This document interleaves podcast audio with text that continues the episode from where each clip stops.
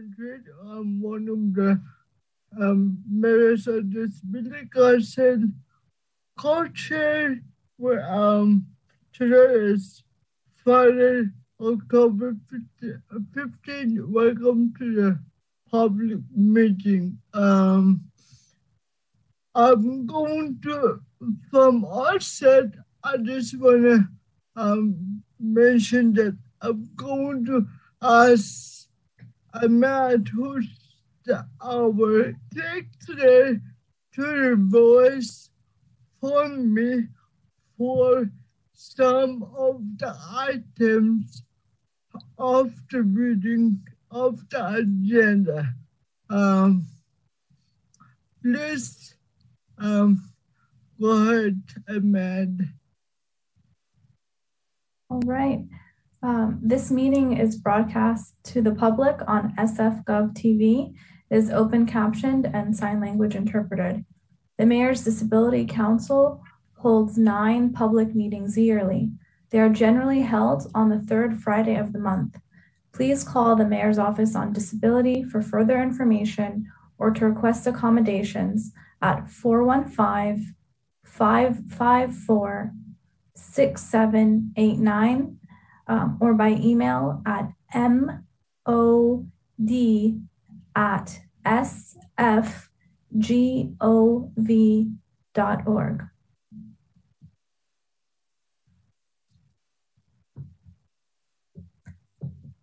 Um, please, um, please give a roll call. Okay. So um, the first member, Alex Madrid. Um. Orchid Sassouni. I'm here. Denise Senhau. Okay. Tiffany Yu. Present. Helen Smolinski. Present. Jashawn Lewis Wood, Here. Ananya Tandon Verma.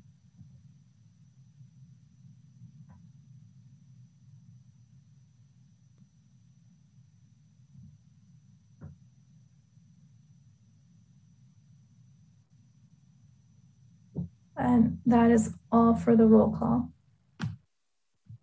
Apologies, present. I think my internet was just disconnected. Thank you. And item number two, reading and approval of the agenda. Can you please read the agenda? Okay. So for our agenda, we have item number one as welcome and roll call. Item number two is an action item, which is reading and approval of the agenda. Item three is public comment. And at that time, members of the public may address the council on items of interest to the public that are within the subject matter jurisdiction of the council that are not on this meeting agenda. Item number four is an information item, which is the co-chair report.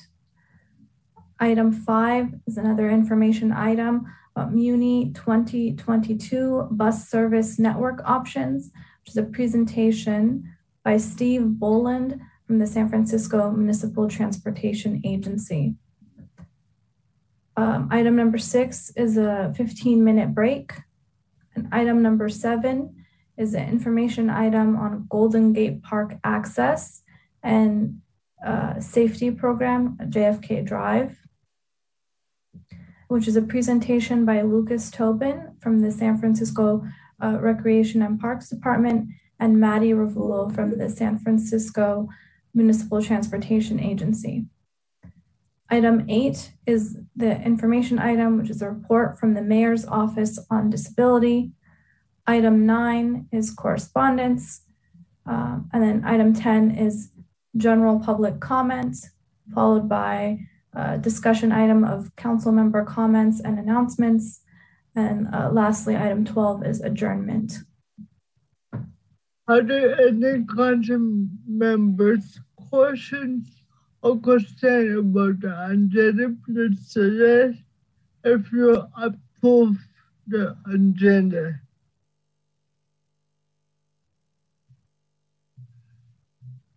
Move to approve. Do we have a second? Second.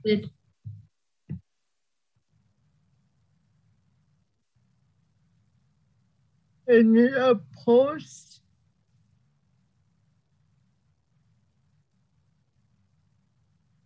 Motion carries. Um, we are on number, item number three, public comment. Okay, we welcome the public's participation during public comment periods. There'll be an opportunity for public comment at the beginning and end of the meeting, as well as after specific items on MDC agendas. Each, cli- each comment is limited to three minutes. If you want the council to respond to your comments following the meeting, please provide your contact information by email message to MOD at sfgov.org with the subject MDC comment reply request. Um, to make a public comment while using the Zoom platform, uh, if you're using the Zoom app, um, you can click on the three horizontal dots and then click on the raise hand icon, and you will be recognized when it's your turn. You can also just click on the raise hand icon. Um, you, you can additionally use the Q&A feature in the Zoom webinar to be recognized or to make a comment. If you wish to be recognized, type into the Q&A box that you want to make a comment and hit send. You can also type your comment into the Q&A box and the clerk will read it for you. If you're joining by phone, dial star nine when you want to be recognized, and you'll be prompted when it's your turn to make a comments. We welcome suggestions about how to make MDC meetings more accessible, so please feel free to send an email to mod at sfgov.org.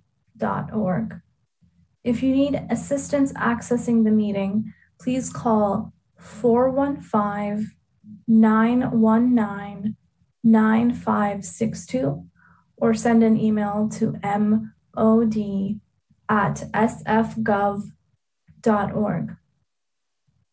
At this time, members of the public may address the council on items of interest to the public uh, that are within the subject matter jurisdiction of the council that are not on this meeting agenda.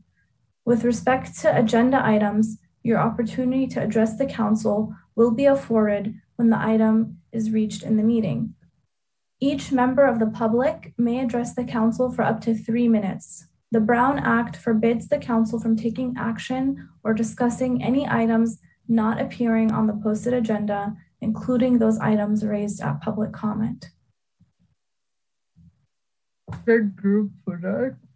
And do we have any public comment at this time? Yes, we I see a few people lined up, so um, I will allow them to speak.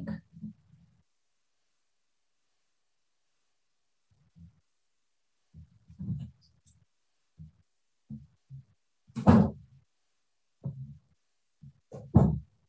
right. Um, Bob Planthold, you've been allowed to speak. Thank you. This is Bob Planthold.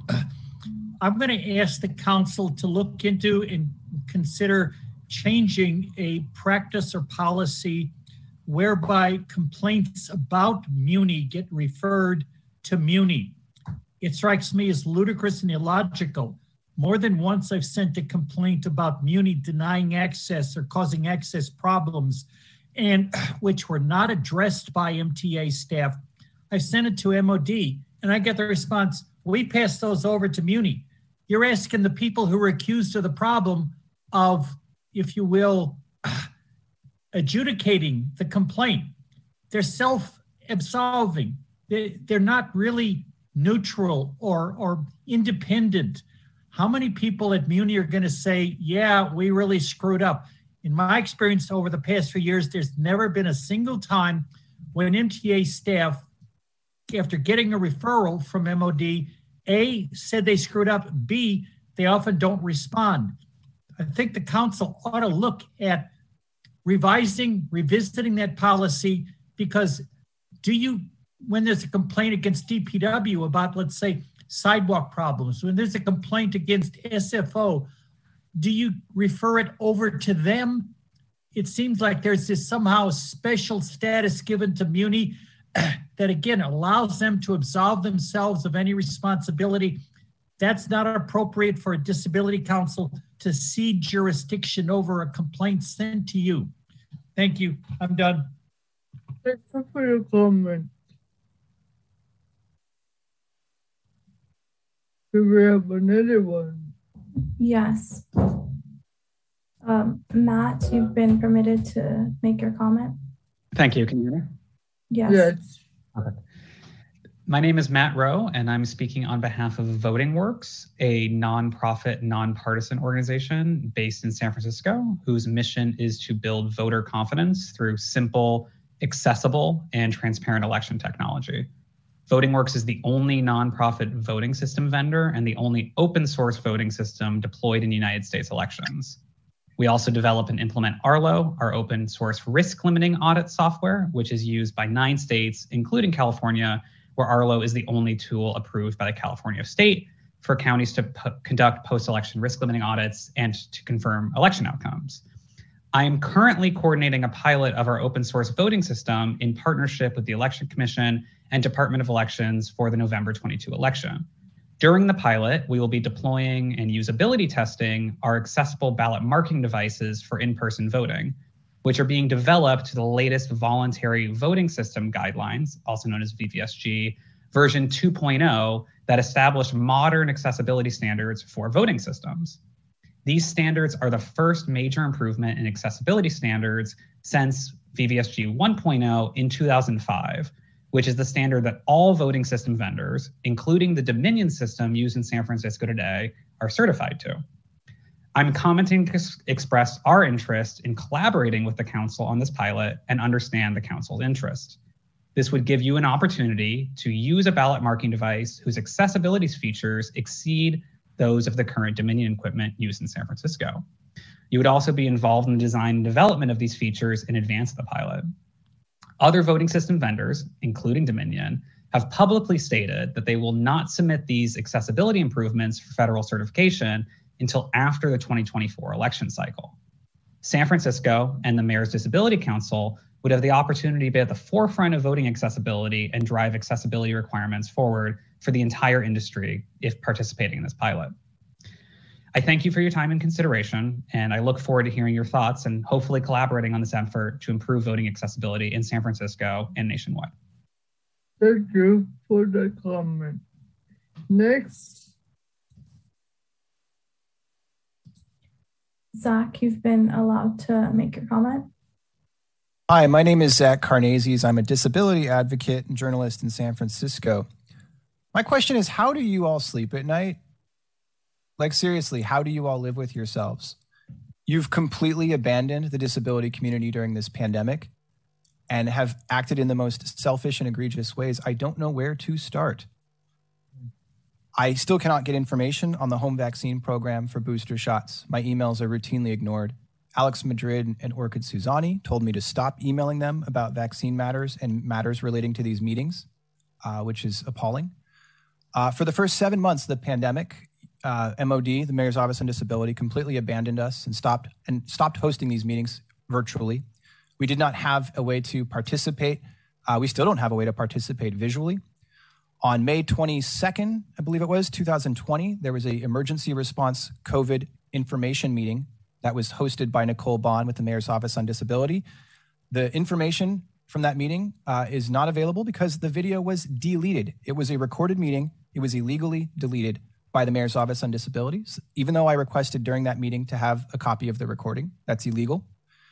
I then filed a public records request uh, earlier in, in 2020 for my own disability records because the Mayor's Office on Disability has not been following their own procedures outlined on their own website for how to handle disability complaints. You heard that just recently today about how Muni complaints have not been responded to.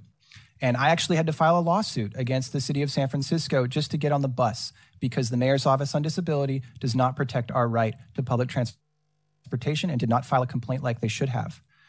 My public records requests were denied and ignored for almost a year.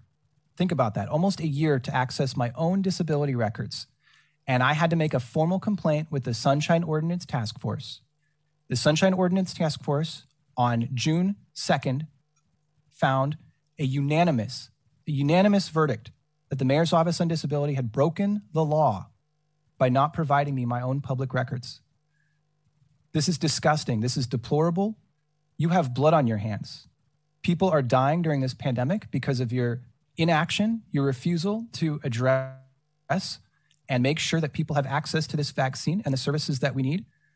Telling these little PR emails that you send out saying, oh, yeah, go talk to your doctor, as if we can always get a hold of our doctor without providing resources and information that we desperately need to protect our health and our safety. People are dying and people are suffering, and you can do better. My name is Zach Karnazes, K A R N A Z E S. You can reach me at zkarnazes at gmail.com. Please give my email to anyone that is interested in communicating and working on these matters. Thank you for your comment. Next, Holly, do we have any more public comment this time? I do not see any other public commenters at this time. Thank you. We have, so we are moving into item number four, culture report. Report I asked um, Clerk to read the report. I want to acknowledge uh, two members that's been appointed, Irana and Deshaun. If you don't mind introducing yourself and tell us what issue pertaining on disability on at San Francisco. If you're interested and tell us what you want to contribute for this committee or this council. Sorry.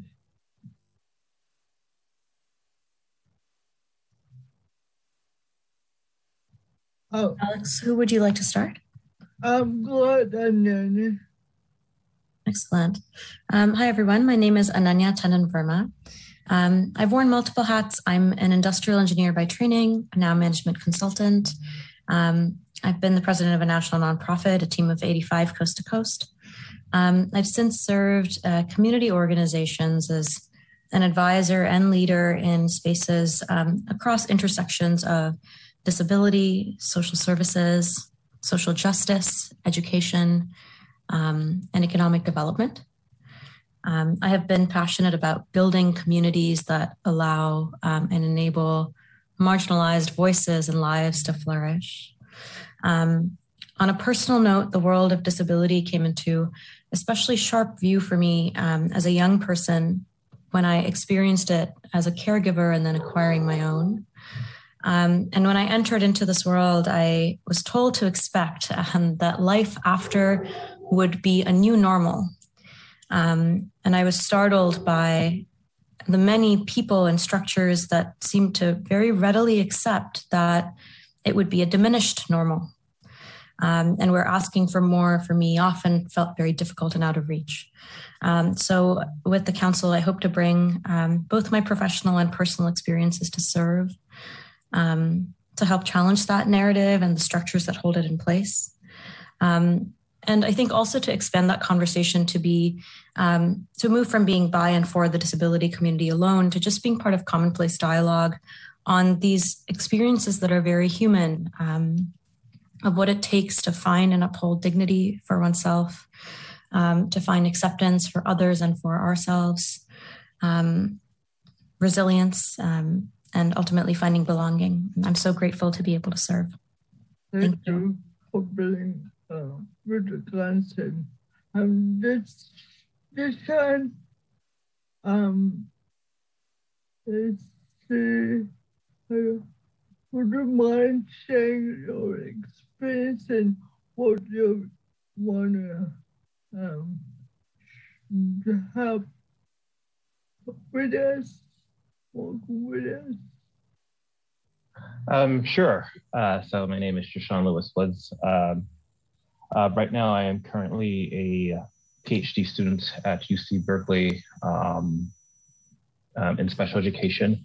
Uh, before that, I was actually a special education teacher. Um, and so um, a lot of my advocacy has been in the education field, uh, making school fun and accessible for children. Um, and I hope to continue that um, with the MDC and just and looking at how just San Francisco can become a more fun and accessible city uh, for children with disabilities, as as well as us. Um, a lot of my work is also with uh, children on the autism spectrum. Um, I'm on the autism spectrum myself, and so I noticed that like um, a lot of children in that space um, don't really get to work with um, adults who are like them. Um, and so that has been a very much a pleasure for me to do that and also to just uh, do research. Um, um, so I'm what I'm hoping to just bring here is um, just um, ideas and perspective and also and also to to listen and learn far more than I speak, but uh, also to speak up for those who uh, may not have um, the access um, or um, maybe too shy to. Um, and so um, that's um, that's what I'm bringing to the MDC, and I hope to learn so much while I'm here and also to give back. thank you. Thank you, Deciding, and we welcome you and thank you for uh, your time and commitment to advocate for people with disability for San Francisco. Now, I would like to ask to revise my um, culture reports, please. All right. So um, for the co-chair report, since the September meeting, there are two items to report on involving the MDC and MDC business. The MDC sent the Board of Supervisors a letter in support of ex extension of the Accessible Business Entrance Program. Um, additionally, co-chair Orchid Sassouni attended a meeting with Supervisor Chan and MOD staff to learn more about Supervisor Chan Supervisor Chan's Beach to Bay proposal that would affect access to Golden Gate Park. And we also have um, a report from Alex Madrid from being in the San Francisco um, IHSS Public Authority. Um, the California, the state of California mandate was just released that will require all IHSS providers to be vaccinated in California. The public authority is working in partnership with DOS, IHSS, and SEIU on outreach and communication to make sure that the entire IHSS community knows these rules will be going into effect in November and encouraging IHSS providers to get vaccinated in order to still work. The state and county will not be tracking vaccination status. The California Department of Social Services, which oversees IHSS on the state level, is trying to devise a plan for requiring all counties to have an emergency backup system for care providers. San Francisco IHSS Public Authority has had an on call care program for nearly 20 years and receives high praise from the IHSS social workers for the ability to send emergency care providers out when necessary. The public authority presented its on call program to the California Department of Social Services, along with three other public authorities that have had some kind of backup system to give them more clarity of the level of staffing, funding, and administrative support programs require to be successful. Um, the public authority has been working on its expansion of video trainings and of IHSS consumer handbook, um, both of which are available on their website, and have added a helpful training video on how to hire a home care provider and updated the IHSS consumer handbook, which is now available in English, Spanish, and Chinese. Uh, the public authority is collaborating with IHSS on a pilot project, which is the enhanced, enhanced IHSS model in permanent supportive housing, which is aimed to integrate and enhance the IHSS model on housing stability and health, outco- health outcomes of permanent supportive housing tenants with medical and psychiatric conditions. And one of the goals is to increase access to IHSS and build a supportive system within each of the three buildings in this pilot, where the Public Authorities Community Engagement Coordinator will provide training to building case managers on how to assist their residents um, to navigate the IHSS system and obtain support from the different public authority programs. Thank you so much for that. Um, I hope you guys can hear me now. Um, now we are moving along to item number five, which is information item Muni 2022 bus service network options. We, uh, we have Steve Moreland, San Francisco Municipal Transportation Agency. Um, do we have Steve right now? Yes. Hello. Can everyone hear me? Yes, we can hear you, Steve. Welcome. Thank you. Thank you for having me. Um, may I share my screen, please? Yes, one moment.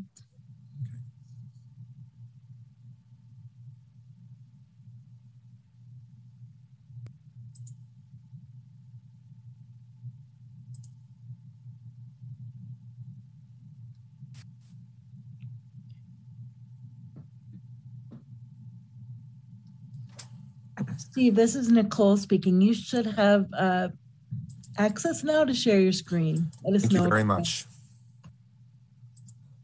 Okay. Can everyone see my presentation? Yes, can. Thank you.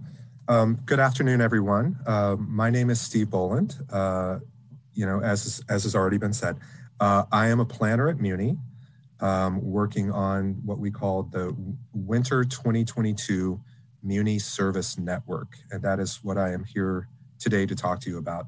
I'm joined by Mariana McGuire uh, from our communications team, um, who can speak to any issues uh, regarding our public outreach effort.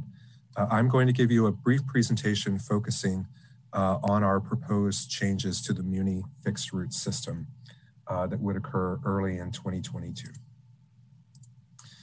So we have developed three different alternatives for discussion with the public uh, of how we might expand service um, from our current level of service, which is approximately 75% of what we were operating prior to the COVID pandemic, to about 85%. Um, this is the level of service that we're able to provide right now uh, based on our available funding and the number of operators that we have available. we do have seven routes that previously ran all day that have not yet been restored um, since they were discontinued at the start of the COVID pandemic, uh, as well as portions of two other routes. Those routes, I will name them. They are the two, the three, the six, the 10, the 21, the 28R, and the 47. The two routes that we have mostly but not yet fully restored are the 31 and the 43. We've developed three options, as I said, for how we might expand service uh, early next year. One of those options would fully restore all of those routes to their previous routes at the same frequency they ran in the middle of the day on weekdays. We've also developed two other options that would make some changes to those routes, in some cases would not restore segments of those routes or the entire route, and instead would use those resources to provide more frequent service on alternate or parallel routes. Um, and I will talk more about that in just a moment. Um, getting back to my, my slide here, uh, within those three alternatives, um, anytime changes are made to one of those routes I mentioned, the resources are reallocated within the same area. It is a resource constrained plan, as I mentioned. However, uh, we will be back talking to you uh, hopefully quite soon in two or three months uh, about expanding service. And the reason for that is, as I said, you know, the current plan is based on our available funding, but we are now uh, planning a, a ballot measure for sometime next year in which we would ask voters for additional revenues to expand our operation um, potentially to 110% of the service that we provided prior to the COVID pandemic. So that will be, um, we hope, a, a, a, fun conversation to have. This conversation today involves some trade offs and choices and decisions, uh, and in some cases, some changes uh, to routes that people might not like. And we are here to get your feedback. So, a brief background uh, what Muni has been doing for the past 18 months or so during the COVID 19 pandemic. Uh, we have restored most of the service. Uh, you know, as I think everyone knows, we initially cut uh, about three quarters of our service. Uh, we have now restored, as I said, about 75% of our service, but we've actually increased service in busy corridors that serve what we call equity neighborhoods, which are neighborhoods with large numbers of low income riders or riders of color. Uh, for example, Mission, uh, we've created some new lines that did not exist prior to the pandemic, such as the 15 Bayview Hunters Point Express. Uh, and we've made some modifications to some existing lines. Um, here you can see some examples. Um, the J Church is currently not operating in the Market Street subway. Um, we reconfigured the 23 Monterey uh, so that it was not operating on Sloat Boulevard and instead going to West Portal Station uh, and a new Route 58, Lake Merced, took its place. Uh, the Route 57 Park Merced was, was altered so it did not go around the lake. That Route 58 operated on the west side of the lake instead. The 31 Balboa, uh, as I said, we have mostly restored. It's not currently running on Market Street all the way into the financial district. Uh, it turns around at Powell Station. The 35 and 48 uh, were rerouted for short segments in Noe Valley. Uh, the 43 Masonic is not covering its, its full route. It is only going as far north as California Street uh, and not on to the Presidio and Fort Mason. And the 52 and 66 uh, have been extended to take the place of segments of the 6 Haight Parnassus uh, on the west side. So this is what our current fixed route service looks like. Uh, I mentioned that you know we are uh, expanding service based on operator availability. Uh, in addition to pursuing additional long-term operating funding, we have also been working very hard um, to hire and train and retain more operators, which would allow us to expand that service. So here uh, you can see a little bit about those three alternatives that I mentioned before. You can also see, if you can see the map, you can see in orange those seven routes and parts of two other routes uh, that were all day Muni routes before COVID that haven't yet been restored. Um, in the familiar scenario, as we call it, those routes again would be restored. Uh, they would operate about as frequently in the middle of the day, Monday through Friday, as they did before the pandemic. We have another scenario called the frequent scenario, which is very different it would actually not restore five of those seven routes, uh, namely the two, the three, the six, the 21, and the 47. And it would take those resources and put them into parallel routes, such as the five Fulton, uh, where we have historically uh, experienced overcrowding uh, and there is a need for more frequent service. We have a third scenario uh, called the hybrid, as its name suggests, it is sort of midway between those two. It would not restore two routes, uh, namely the 3 and the 47, uh, and it would not restore segments of some other routes. There is a lot of information in these proposals, and we are not going to cover everything, every detail today, simply because we don't have time.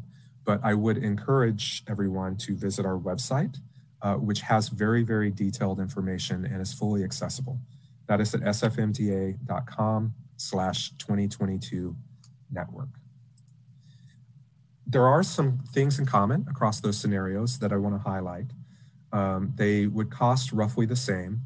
Um, they would continue to provide uh, Muni fixed route service within a quarter mile of 98% of the population of San Francisco. Uh, the 28R, the rapid service on 19th Avenue, would be restored, and the 43 Masonic would be restored at least to the Presidio. Uh, the 10 Townsend would also be restored uh, between San Francisco General Hospital and the financial district. And if it did not continue into Chinatown, Route 12 would be made more frequent, so service in that corridor was not reduced.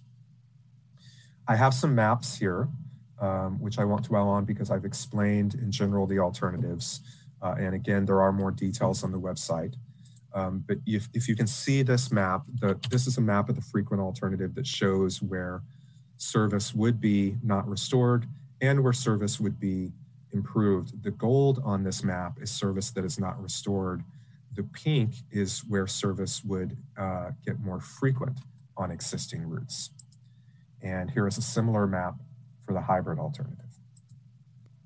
So why are we going through this process? Why are we not simply uh, restoring the routes uh, the way they were before the COVID pandemic? One reason is that we've seen a dramatic change in travel patterns. Um, we no longer have uh, tens of thousands, hundreds of thousands uh, of commuters to downtown office buildings uh, every morning and every evening. Uh, our system has historically been built around serving uh, those commute trips during peak hours or rush hours. Uh, that's why you see so many Muni routes that kind of radiate out from downtown. Um, what we have seen during the pandemic is that our crosstown routes that connect neighborhoods have remained very strong. Uh, particularly our busiest corridors have continued to be very busy uh, even during COVID. So for example, mission buses are still very, very busy. Geary buses are still very, very busy and so on. Um, all of those long routes that kind of connect neighborhoods across the city. So while we're not operating our peak only services, uh, our express routes that used to go downtown, or additional service on routes during those peak periods, we are operating, again, relatively frequent service in our busy crosstown corridors. Um, that is one reason why we wanted to have this conversation with the public about how our service might change early next year. The other reason is we know from rider surveys in the past that riders value uh, many things but two of the things that they care about in particular are access to destinations. And by that, we just mean the range of places that you can get to within a reasonable amount of time using Muni. And related to that, they also value frequency. They don't like long waits at bus stops. And of course, when service is less frequent, then buses get more crowded. So in that frequent alternative I mentioned, uh, there would be a much larger number of people who would be within a quarter mile uh, of a stop where service was provided every five minutes or more often, it would increase from 33% of San Franciscans under the familiar alternative to 42% under the frequent alternative. This would also allow us to expand what we call our five minute network. This is a term we've just recently started to use. Um, we do um, have, yes. Ryan, if you don't mind describing the image, because some some of the public might not or cannot see the you're providing. Mm-hmm. Understood. If you don't mind describing it, thank you. Under, understood. I will, I will do my best to describe it. Um, what you see here on screen, if you can see it, is, is a map um, showing routes that operate every five minutes or more often throughout the day on, on weekdays, or corridors where two or more routes combine to do that, such as Geary with the 38 and the 38R. Right now, and uh, under the familiar alternative, uh, those routes mostly go in and out of downtown, and there are a few of them. Under the frequent alternative, there would be more corridors where that five minute service would be offered, including some crosstown corridors that don't go downtown, such as the 22 Fillmore. And this image, one last image about the five minute map, is what we hope to be able to provide in the near future Uh, this current effort would put a down payment on it. This map shows a grid of frequent corridors, um, very dense and extending all throughout the city. Um, not only would service be every five minutes in those corridors, but if you had to transfer, your wait time for that transfer should be relatively short. We would also focus on these corridors in investing in what we call transit priority improvements that help to make our buses and trains more reliable. So I'm going to skip through these next few maps. We did some analysis that shows under the frequent alternative, uh, the range of destinations such as jobs or hospitals uh, that users in a large part of the city could reach within 30 minutes, including both the walk or roll time to the stop, as well as the wait time for the bus and the travel time on the bus. The range of destinations that would be uh, available within that 30 minute travel time would expand. And we just have several maps that show this for different kinds of destinations for both the frequent and the hybrid concept. The hybrid concept, there would be some improvements, but also uh, some decreases in the range in certain areas of the city. I will stop right there. We do have slides showing proposals in individual neighborhoods, um, and I'm happy to answer questions about specifics. But again, um, all of this information is on our website, uh, which is at sfmta.com um, slash 2022 network. Um, but I'm happy to answer any questions that anyone might have. And I will stop sharing my screen. Thank you so much, for that. I would like to ask um, the class members if you can raise your hand or put it on the chat if you have any questions so that I can see you and call on you.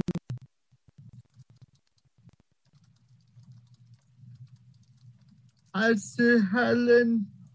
Uh, Helen, please go ahead with your question. Okay. Thanks, Alex, and thanks for the presentation. I, I hadn't realized that three quarters of, of Muni's services had stopped um, because of the pandemic. And it's impressive that um, you're back up to about 75% of what you were before. So, so thank you for that. And thank you, Muni, Muni for the good work. I'm curious, is the public going to be deciding this is, or are you just gathering input on the three options right now? Great question. Um, and, you know, thank you for giving me the opportunity to talk a little bit about our outreach process. I apologize. There had previously been some slides in this presentation uh, that talked about all of the, the, different kinds of outreach we've been doing, uh, including many meetings like this, about three dozen to date with different stakeholder groups, uh, as well as uh, hanging posters all over the city at about 600 locations. Uh, we have a survey on our website, which has received over 5,000 responses and of course, we've been presenting to our board, the Board of Supervisors. Uh, and so we, we, have had a, a, fairly extensive outreach process in a relatively short amount of time. To your question, um, when I, I, I think I mentioned a couple of times in my presentation that we wanted to have a public conversation or a public discussion, and those words were actually carefully chosen. Uh, we don't have um, necessarily coming into this process, we didn't have a strong bias, um, you know, among these alternatives. We want to hear from the public what's more important uh, in terms of those trade-offs and choices and, and priorities that I talked about. We created three alternatives that were very different in order to hopefully foster a conversation about those trade-offs because there are some clear choices, particularly around the issue of having a stop closer to you in certain cases where service may be less frequent versus a stop a few blocks further away where service would be more frequent.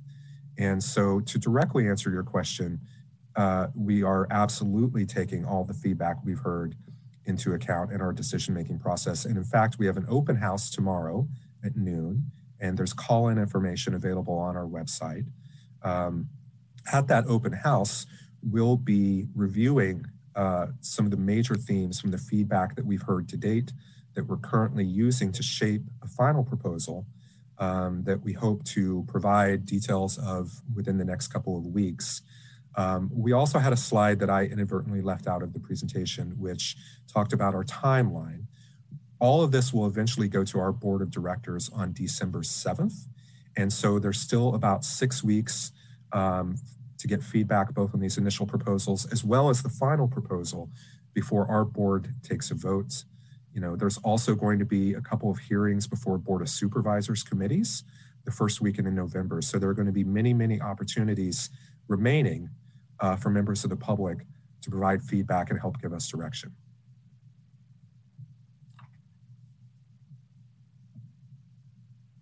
Do you have any question here then? No, thank you. We have next. Good, Orchid.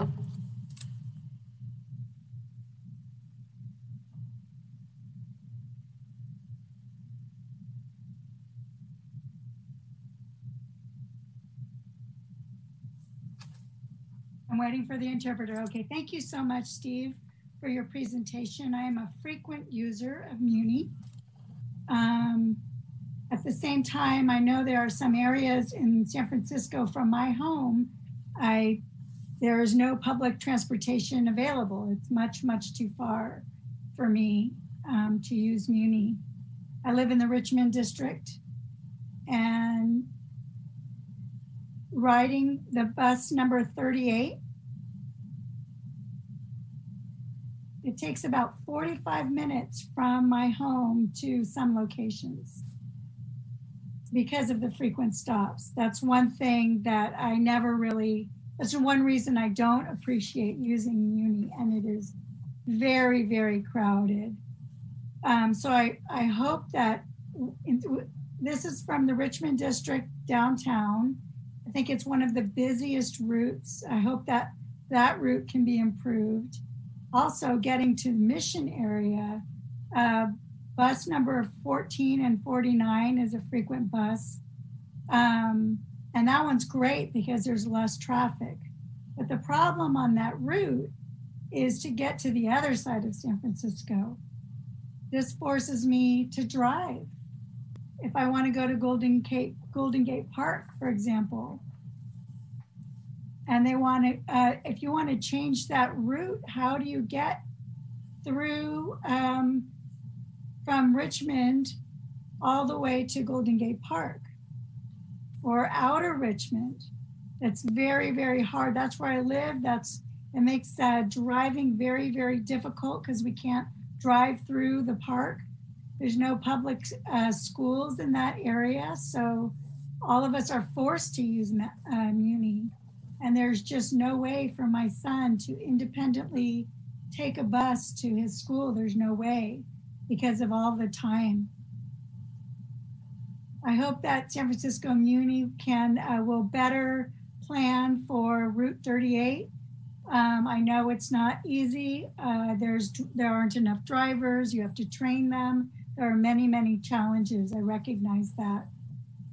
Some routes, like the J line, has changed tremendously, um, and there are not many people riding it. It's empty. So instead of using bus 24, which is faster, uh, J line is not utilized. If, if I want to, um, oh, there are a lot of buses 24 are so crowded that uh, they drive past me because they don't have room. So another challenge is the schedule. I used to rely on Next Bus, that app. It would tell me when the bus was coming. And oh, it would tell me the bus is coming, but then the bus would not show up. So I'm wondering if we if that app can be improved because you know, we're relying on the bus for an appointment. Often we we rely we arrive late. So we try to make the plan a day before uh, based on the schedule.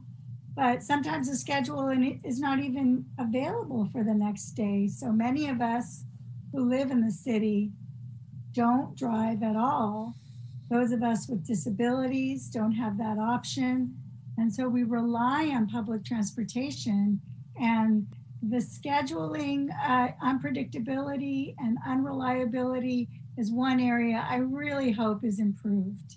So that's my feedback. I thank you. I thank Muni for all of the hard work uh, trying to improve the system. Thank you for that. Um, I do appreciate it. I'll just address uh, a couple of points. Um, one is about Next Muni. Uh, we are actually in the process of upgrading that system. It is quite old now. We actually had one of the very first systems of providing predicted arrival time information or wait time until the next bus anywhere in the world. Um, but while we were an innovator in that area, uh, that was quite some time ago, and we haven't yet moved on to version two of that system. We are currently in the process of doing so. Um, the second point was about uh, long trips across the city. Uh, we understand that, and that five minute network map that I showed and that I, I talked about to everyone, those would also be corridors with what we call our rapid lines. So there is a 38R Geary Rapid that is much faster, but that is in part because it makes fewer stops. And so it's a longer distance uh, for some to those stops. We try to put those stops at the busiest locations, but it does skip a large number of stops. If you have uh, access to that route, it is quite a bit faster and has proven very popular, just like the 14R and the 5R and the 28R and the 9R. We currently have five rapid routes. Part of what we would like to do if we get additional revenue for operation is introduce new rapid routes. So, for example, another project I'm working on that may be relevant to you in the Richmond uh, would be for a 29R rapid route um, on 25th Avenue in the Richmond on Sunset Boulevard in the Sunset, and then it continues uh, across the south part of the city all the way to Bayview Hunters Point. It's our longest route. Uh, it takes about an hour from end to end, and we would like to provide a rapid option in that corridor as well as some others, like, for example, Fillmore and 16th Street, where the 22 currently runs. So, again, we're hoping to expand service in ways that uh, will respond to customer needs that we've heard about over time um, that we know or, or, already know are priorities for San Franciscans and that we hope will be uh, very popular uh, when we unveil those proposals. Thank you, Alfred. Um, next we have Anani. God, Anani. Hi there. Um, thanks so much for the presentation. I just had two questions. Um, the first being, I, I, understand that there is a decision that is forthcoming here what is the timeline um, or how often will the service model be revisited is one. Um, and the second question I had was, um, of course, SFMTA also provides paratransit services. Um, so I wanted to understand in the areas where um, routes will be scaled back, is there um, some sort of kind of alignment with paratransit or a partnership, some collaboration to think through also the service provision model um, to continue serving those areas or you know push or pull resources where needed. Thank you. Um, those are also great questions. Uh, i'll answer the first question first. Uh, the changes we are currently discussing that would take effect in february or possibly early march would remain in effect only through the spring. Um, we are returning to our during covid we made service changes frequently um, as we were trying to incrementally restore service uh, as soon as we could based on available resources. We are now sort of exiting out of the COVID pandemic, the COVID era, and we are returning to our regular cycle of three service changes per year that are timed around the school year. So you typically get one at the start of the, the spring uh, school year and at the start of the fall school year, as well as the start of the summer. So the next change after this upcoming one that we're discussing would be at the end of the spring, sort of the start of the summer. Um, if we had additional resources available at that time, we could expand service then. Um, we don't yet know exactly what that will look like. Um, to your second question regarding paratransit, um, I don't work in that group, but my understanding of ADA is that paratransit service must be provided within, I believe it's one half mile uh, of fixed route service. And someone please correct me if, if I'm wrong, as I'm sure there are people in this call who, who know that regulation. Um, I don't believe that anything we are proposing would impact the coverage area for paratransit service, but I cannot absolutely confirm that at this time. Thank you for that. I guess my question just is more around one would expect that demand may change um, if there are folks that otherwise rely on Muni, but now the stop is too far. Mm-hmm. Um, there, there may be an impact there. So just, just a consideration that I would pose. That's that's an excellent point. Thank you. Thank you. Good. Next, we have Tiffany. Go ahead. Your question. Hi, this is Tiffany. I just wanted to make two comments. Um, first, thank you for your presentation. Uh, always like to have a good relationship with MTA since I know many of our community members rely on public transit. Um, so I live in the downtown area, which means I have access to the Salesforce Transit Center, and I just love Muni. So I am very excited about many of the uh, lines being restored and the frequency being restored as well. Um, and then I also wanted to share, maybe for some of our uh, attendees who weren't aware, I think that the Free Muni for people with disabilities is a really great program um, that I actually only learned about a couple of after a couple of years of living in San Francisco. So just wanted to say that I think that is a great program for our disabled San Franciscans um, and that I appreciate you being here. So I don't have any questions. Thank you, Tiffany. Before I open up to the staff for questions, uh, my question to you is that can you make sure and um, that if you notice all of the route is accessible for people with disability and and drivers or operators are trained to assist um, people with disability if they need to. Yes, that's a very important part of our operator training. Um, and you know, if if anyone uh, experiences issues with that, we would absolutely encourage you to please report those.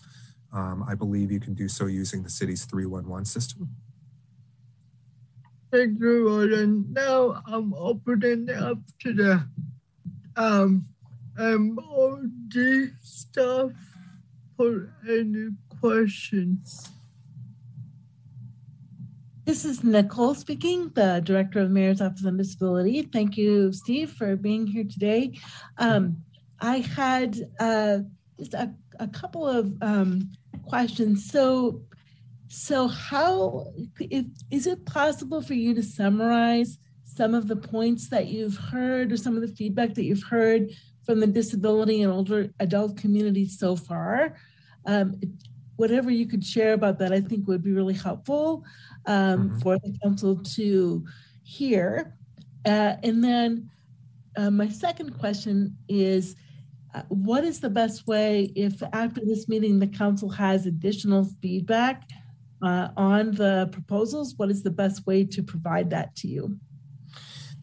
Uh, thank you, Nicole, and it's good to see you. Um, I, will start with your second question, which is that um, unfortunately we had another slide um, that didn't make it in that provided um, all of the different ways that uh, members of the public can provide feedback. One of those is our email address, which is tellmuni at sfmta.com. There's also a phone number that I believe Mariana is still in this call. Um, she might be able to provide for, for those who don't use email. Um, I, I, I, will speak briefly to um, your first question, and then Mariana may want to add some information you know, we will be talking at our open house tomorrow, as I said, about some of the feedback we've gotten, you know, specific to the disability community. Um, we had an unusually large number of respondents to our survey um, who identified um, as persons with disabilities. Um, it was both larger than um, the proportion of Muni riders who identify uh, as such based on our most recent rider survey as well as larger than the share of the overall population of San Francisco. So there was certainly great interest um, in terms of filling out the survey. You know, I believe that we found, uh, you know, we asked questions in the survey around that key trade off that I mentioned earlier between distance to stops and frequency of service. And we found strong interest in frequency overall, but that was much reduced among both persons with disabilities as well as seniors. Um, we saw, uh, as you might imagine, a greater interest uh, in all you know populations with mobility challenges around having a stop closer by. So I think that was probably the number one finding um, that emerged for us. Um, Mariana, did you want to add anything to that? Sure. Yes, thank you. Sorry, I was trying to get off mute there. Um, and if it's possible, I can try to share my screen also uh, to show the slide um, with uh, feed, uh, how to provide feedback, information on how to provide feedback. So I'm going to try to do that right now. And then I will continue. Um, Give us a minute to give you access. Okay, go ahead. I think you have access now. Yeah. It looks like I can share. Okay, so you should be seeing it now. Um, we don't see it. Do you, you do not see it? No, we don't. Oh, okay. It says I'm sharing my screen. No, we can. Still nothing, huh? We can know. We can know. Okay, good, good. There's, maybe there's a, a little bit of a delay. Um, so it's it's uh, it's not in slideshow mode, but this is the this is the main slide for um, how to provide additional feedback. Uh, the tellmuni at sfmta.com email as Steve mentioned, you can you can email comments and questions there anytime. And we have staff checking it regularly, daily. Um, and we are working to respond as quickly as we can. But even if you don't hear directly from us right away to your email, we are looking at the, the feedback and we are incorporating it and sharing it with our planners um, daily. So they, they will be aware of what you are sharing with us. And then we will get back to you and respond as quickly as we can. And then the other option is to call our 2022 network hotline and you can speak to staff um, or leave a brief message on our voicemail. And that number is 415 646 2005. And again, we have staff working to answer that hotline throughout the day, um, but our staff are multitasking. So if you don't get a, a response from staff, um, there is or there should be a voicemail where you can leave a message. Um, we've been testing it to make sure it still works. Hopefully, there's no problems with it. Um, and we do check the voicemail.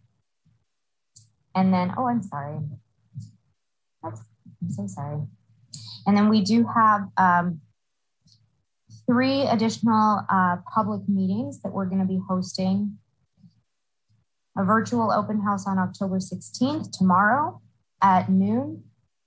A virtual open house on October 20th at 6 p.m. And office hours, virtual office hours on October 21st at the slide should say 6 p.m. It, the number six is missing right now. Um, information to participate because these are virtual meetings. You can go online and find our information um, on the project website, sfmta.com backslash 2022 network.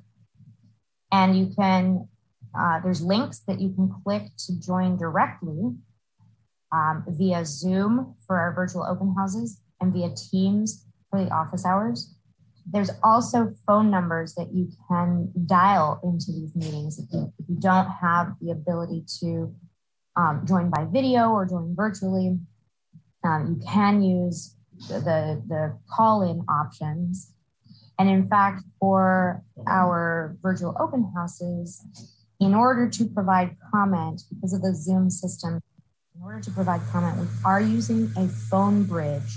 So you will have to call in to the phone bridge phone number, um, regardless, to uh, to be put in the queue for comments and questions.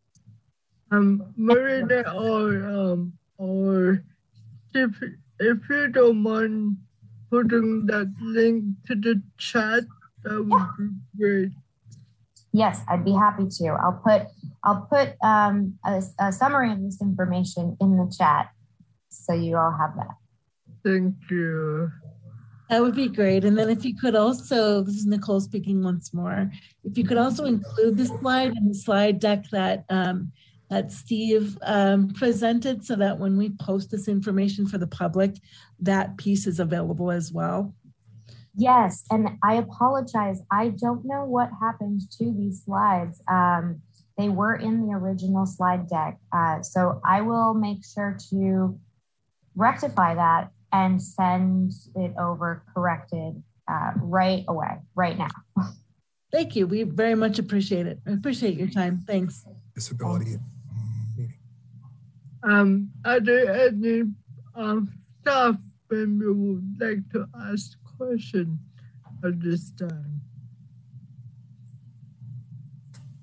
Hearing none, um, can you please open the meeting for the public comment on this agenda item? Yes. Uh, so I do see that we have at least two people interested in making public comment.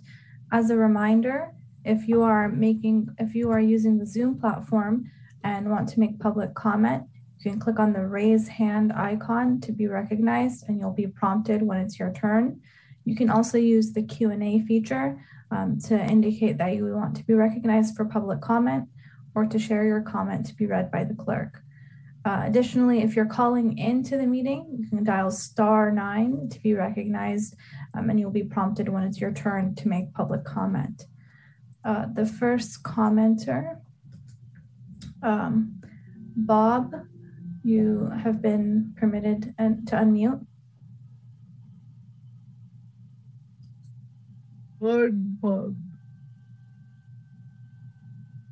I think there's just a moment where uh, he may need to reconnect to the meeting.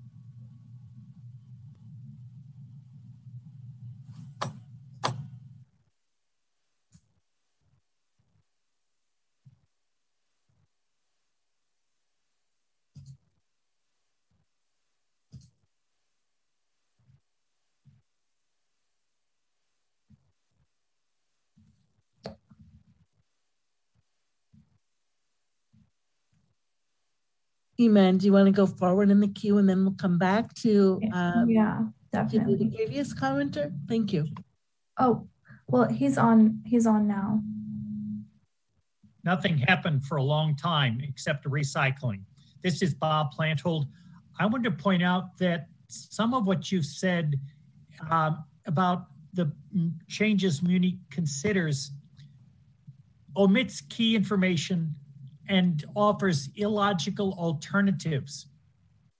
Like, for example, when you hear, well, there's a possibility of adding extra service to lines that are nearby, that's irrelevant and non functional for people with disabilities regarding the 21 line, which serves St. Mary's Hospital, or the 6 line. The western part's restored, but not the eastern half, and the 6 line serves the UC Parnassus campus. So to say, well, you're going to add more service on the five doesn't help us get to the 21 lines St. Mary's Hospital. And there is a requirement that key destinations, such as a hospital, need to be called out. So omitting the real importance to people with disabilities of uh, service on the 6 and the 21 for the eastern part of the city is critical. Beyond that, you also heard about the J line. Well, before COVID, there was no pressure, no request from any transit riders group to stop the J from going into the tunnel. Secondly, you hear, well, there's too many different lines that the system can't take it. What's ignored is there was a prior practice where the J and the N would hook up together to go into the tunnel and then coming out of the tunnel, they would separate at Van Ness. That practice could be restored. I asked that question for over one year, over 12 months. Why can't that be done? Total silence from MTA, from Julie Kirschbaum, from Tumlin, from the MTA board of directors, up and down the line. Nobody will respond to that option. There's no good benefit to having people with disabilities get off where Jeff Tumlin wanted it ended and then suddenly have to cross all of Market Street and hope the elevator into church works. It, this is just impractical for people with disabilities. And there was no prior request for it. Finally, since I'm a member of the Paratransit Council, I would just say the requirement is service within a three quarter mile distance so that it's not half a mile. Uh, I just want to clarify for those who are listening or anybody else who may not know about paratransit that three quarters of a mile covers a wide swath of San Francisco and would overlap many lines. But again, not restoring the 6 and the 21 to serve St. Mary's and to serve UC Parnassus makes it harder for us, people with disabilities, to get to and from those centers, either for our own health care or to visit a friend, family member, neighbor who might be in that hospital. Thank you. Thank you for your comment. Do we have any public comment at this time? Yes. Uh, Helen, you've been permitted to unmute. Yeah, hi. I, I appreciate the presentation. I uh, was happy that there was an inclusive perspective and some notation of what uh, the diverse community of persons with disabilities need that has um, gave me a little bit of relief. But on a personal perspective here, um, just like one of your members, um, I am an individual dis- with a disability who takes care of my folks who live out in the Sunset District. I do not drive.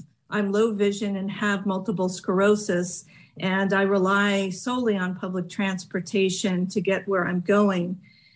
Um, between meetings, appointments, and working, and then uh, assisting my parents um, from the Sunset District to downtown areas and other places, it's it's sort of like a huge gap.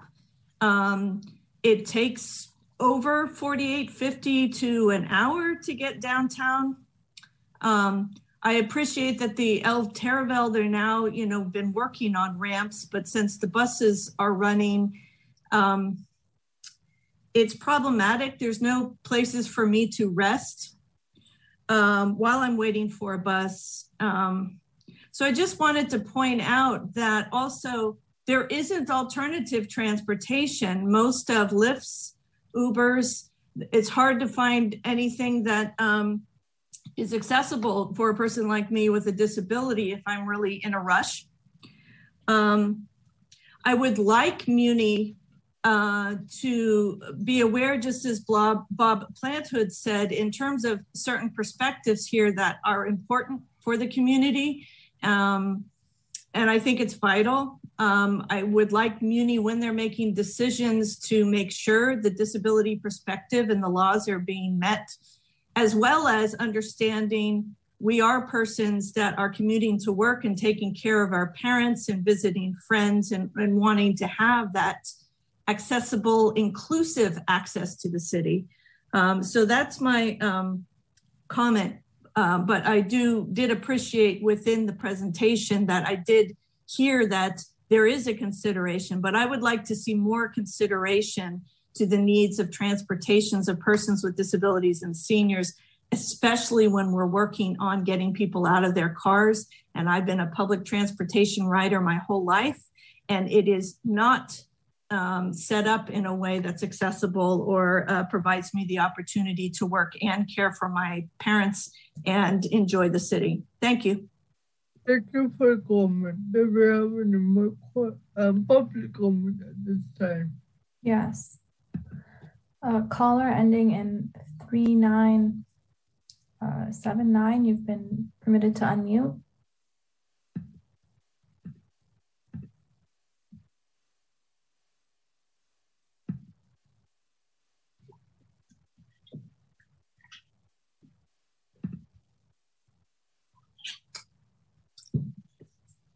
Hello. Hi, we can hear you. Go. Am I unmuted to speak now? Yes. Thank you. Good afternoon, everyone.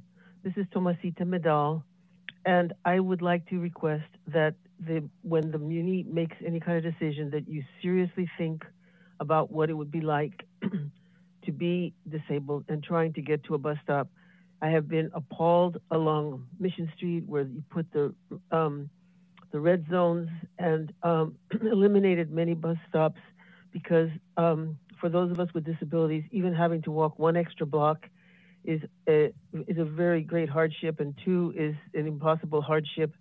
Not only has this had impact upon the seniors who need to shop at the shops along um, Mission Street, I'm sure it's had a very great impact on the stores themselves, where people no longer can um, can go to them because they're too far to walk to. So uh, when you have when you're, I'm sure that your the comments that are coming from the disability community, as you have mentioned, have uh, been strong in saying to, to restore as many stops as possible. Because what's been happening in the last 10 or 20 years, it seems that Muni just wants to get the worker bees downtown faster get them to to uh, serve their corporate masters faster, but um, the consideration for providing service to the local people, to the people who live here, to the elders, to all of the, the community has not been the priority. It's been the corporate uh, priority has been the priority, and that's that's just wrong because all of us who live in San Francisco are are paying taxes, and whether or not we're paying taxes, we have the right to be and the need to be respected. And so stop focusing on speeding people to get them downtown and instead focus on serving everyone in the population to help them to get to where they need to go. So once again, please restore uh, all the bus stops that have ever been eliminated in the last 10 years and make Muni be a service, not a corporate tool. Thank you. Thank you for your comment. Um, next public comment. There are uh, no other public commenters at this time. Thank you, man. Um, again, again, thank you very much, Steve and Matt. Um, I, I forgot your name, sorry, but thank you very much for coming, and I hope we can work together in the future. For this item, I'm gonna close this item number um, five. Now I'm going to public um, to the um, to the next um, item, which is we're going to take a break for 15 minutes break. And once we come back, we have Golden Gate Public Access and Safety Program of JFK. Um, again, we're going to take a break for 15 minutes. Thank you all. Hello.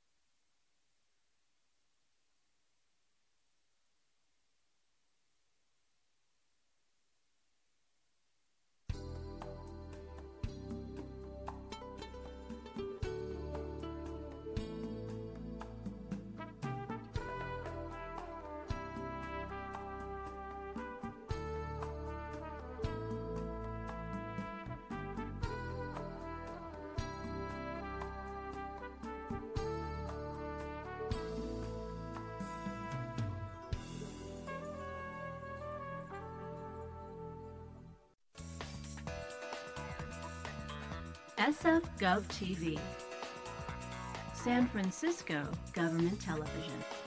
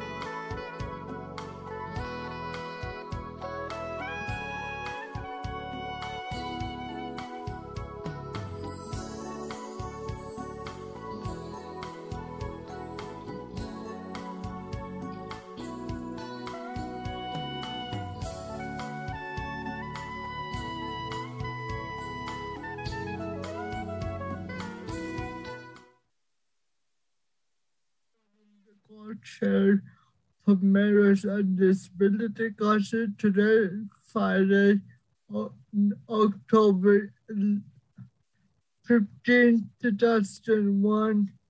Now, welcome back. Um, today we have on item number six information item Golden Gate public access and safety program of JFK. We have presentation by Lucas Tobin of San Francisco Park Rec and Maddie Ruvolo, San Francisco MTA. Welcome on. Uh, thanks, Alex. Um, as Alex said, I'm Maddie Ruvolo. I'm a transportation planner on the accessible services team at SFMTA. And I'm here with um, Lucas Tobin. Lucas, do you want to introduce yourself? Hi, thanks, Maddie, and thanks, Alex. Uh, I'm Lucas Tobin, and I am supervisor for therapeutic recreation and inclusion services and ADA coordinator for programmatic access with SF Recreation and Parks, and happy to be here. Thank you, uh, thank you both of you. So who would need a um um um screen sharing? Um, I will be screen sharing and it looks like I'm able to share. So if it's okay with you, I can go ahead and share my screen. Go ahead. Great, great. Thank you.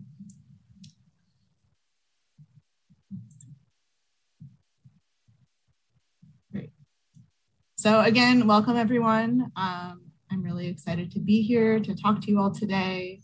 Um, in addition to working at MTA, I, uh, I have a background in disability advocacy and I have a disability myself. And so I'm always really excited to come to MDC. Um, we're here today to talk about the Golden Gate Park Access and Safety Program. We're here for a couple of reasons. Um, one, so that Lucas and I can share some information about the current um, options for the future of transportation and specifically focused on accessible transportation in the park. We're also going to talk a little bit about the feedback that we've received thus far from the disability community. Um, and then finally, and perhaps most importantly, we want to hear from members of the council. And of course, we will also, uh, we want to hear public comment about what people think of these options. Um, so without further ado, move forward.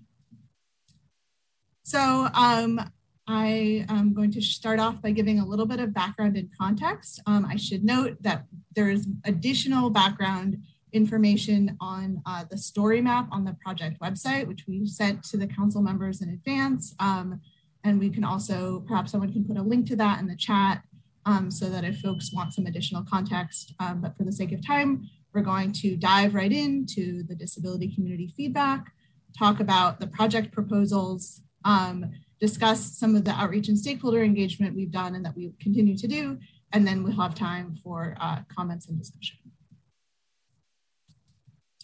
So uh, here is some program background and context. So um, to start with, we wanna share some information about the current state of things, which is that 75% of traffic um, through Golden Gate Park um, has uh, is currently cut through traffic. Um, and so this is traffic that does not have park destination or a purpose. Um, and so these are folks who are, who are driving through the park and using uh, the roads as a shortcut. Um, we also want to note that almost 7 million walking, rolling, biking, and strolling trips have been uh, have happened on the car-free section of JFK since April 2020, um, which is a 36% daily increase in park visits. Maybe if you don't mind, I'm oh, describe um, the images, right? Yeah. My apologies. Okay, I was thinking about this earlier and uh, slipped my mind. Uh, I'm very sorry. I will go back. You're so, doing good. You're doing good. Thank you.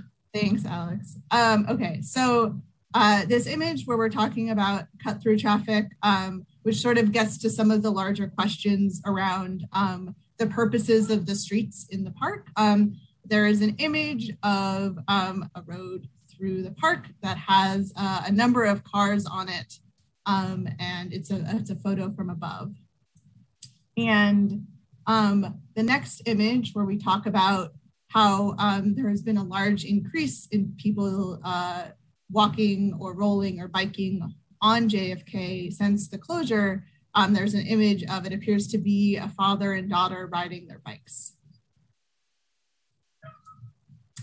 Um, and then we're on to our next slide um, where we have a photo of a man bending down to light a candle next to a white bike, which is known as a ghost bike. Um, and these are bikes that are installed in places where cyclists have been killed. Um, and um, here's where we want to note, of course, that the streets in Golden Gate Park um, have been designed for speed, for driver speed. Um, and that has had some deadly consequences. Um, and this is in particular a ghost bike for Heather Miller, who was killed while cycling on JFK um, in 2016. Um, so again, this gets to our goals around Vision Zero, where we want to have zero traffic deaths in San Francisco.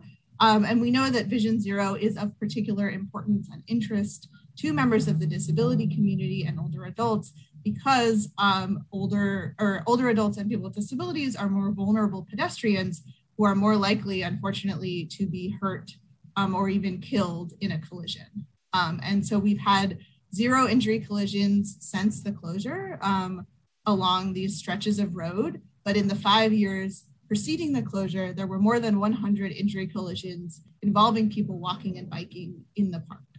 Um, and so part of the reason we share this information is to say that, you know, the status quo before the closure um, was also inequitable and was also something there, there were issues there that we wanted to change and so the image we have here is a map um, of the park and it shows it where uh, car free or slow streets are highlighted in purple and then there are circles showing areas where there were uh, a larger number of collisions and so it shows that 38 of these collisions occurred on the current car free streets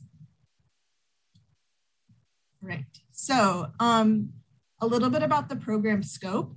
Um, so we know that there are a lot of accessibility issues in the park um, that you know we've been hearing about and that we want to see addressed. Um, unfortunately, not all of the accessibility issues in the park are within the scope of this project, and so we want to be clear about what we're asking for feedback on and what we are able to change and fix within the context of this project. This is not to say, of course, that you should not talk about or tell us about other accessibility issues in the park.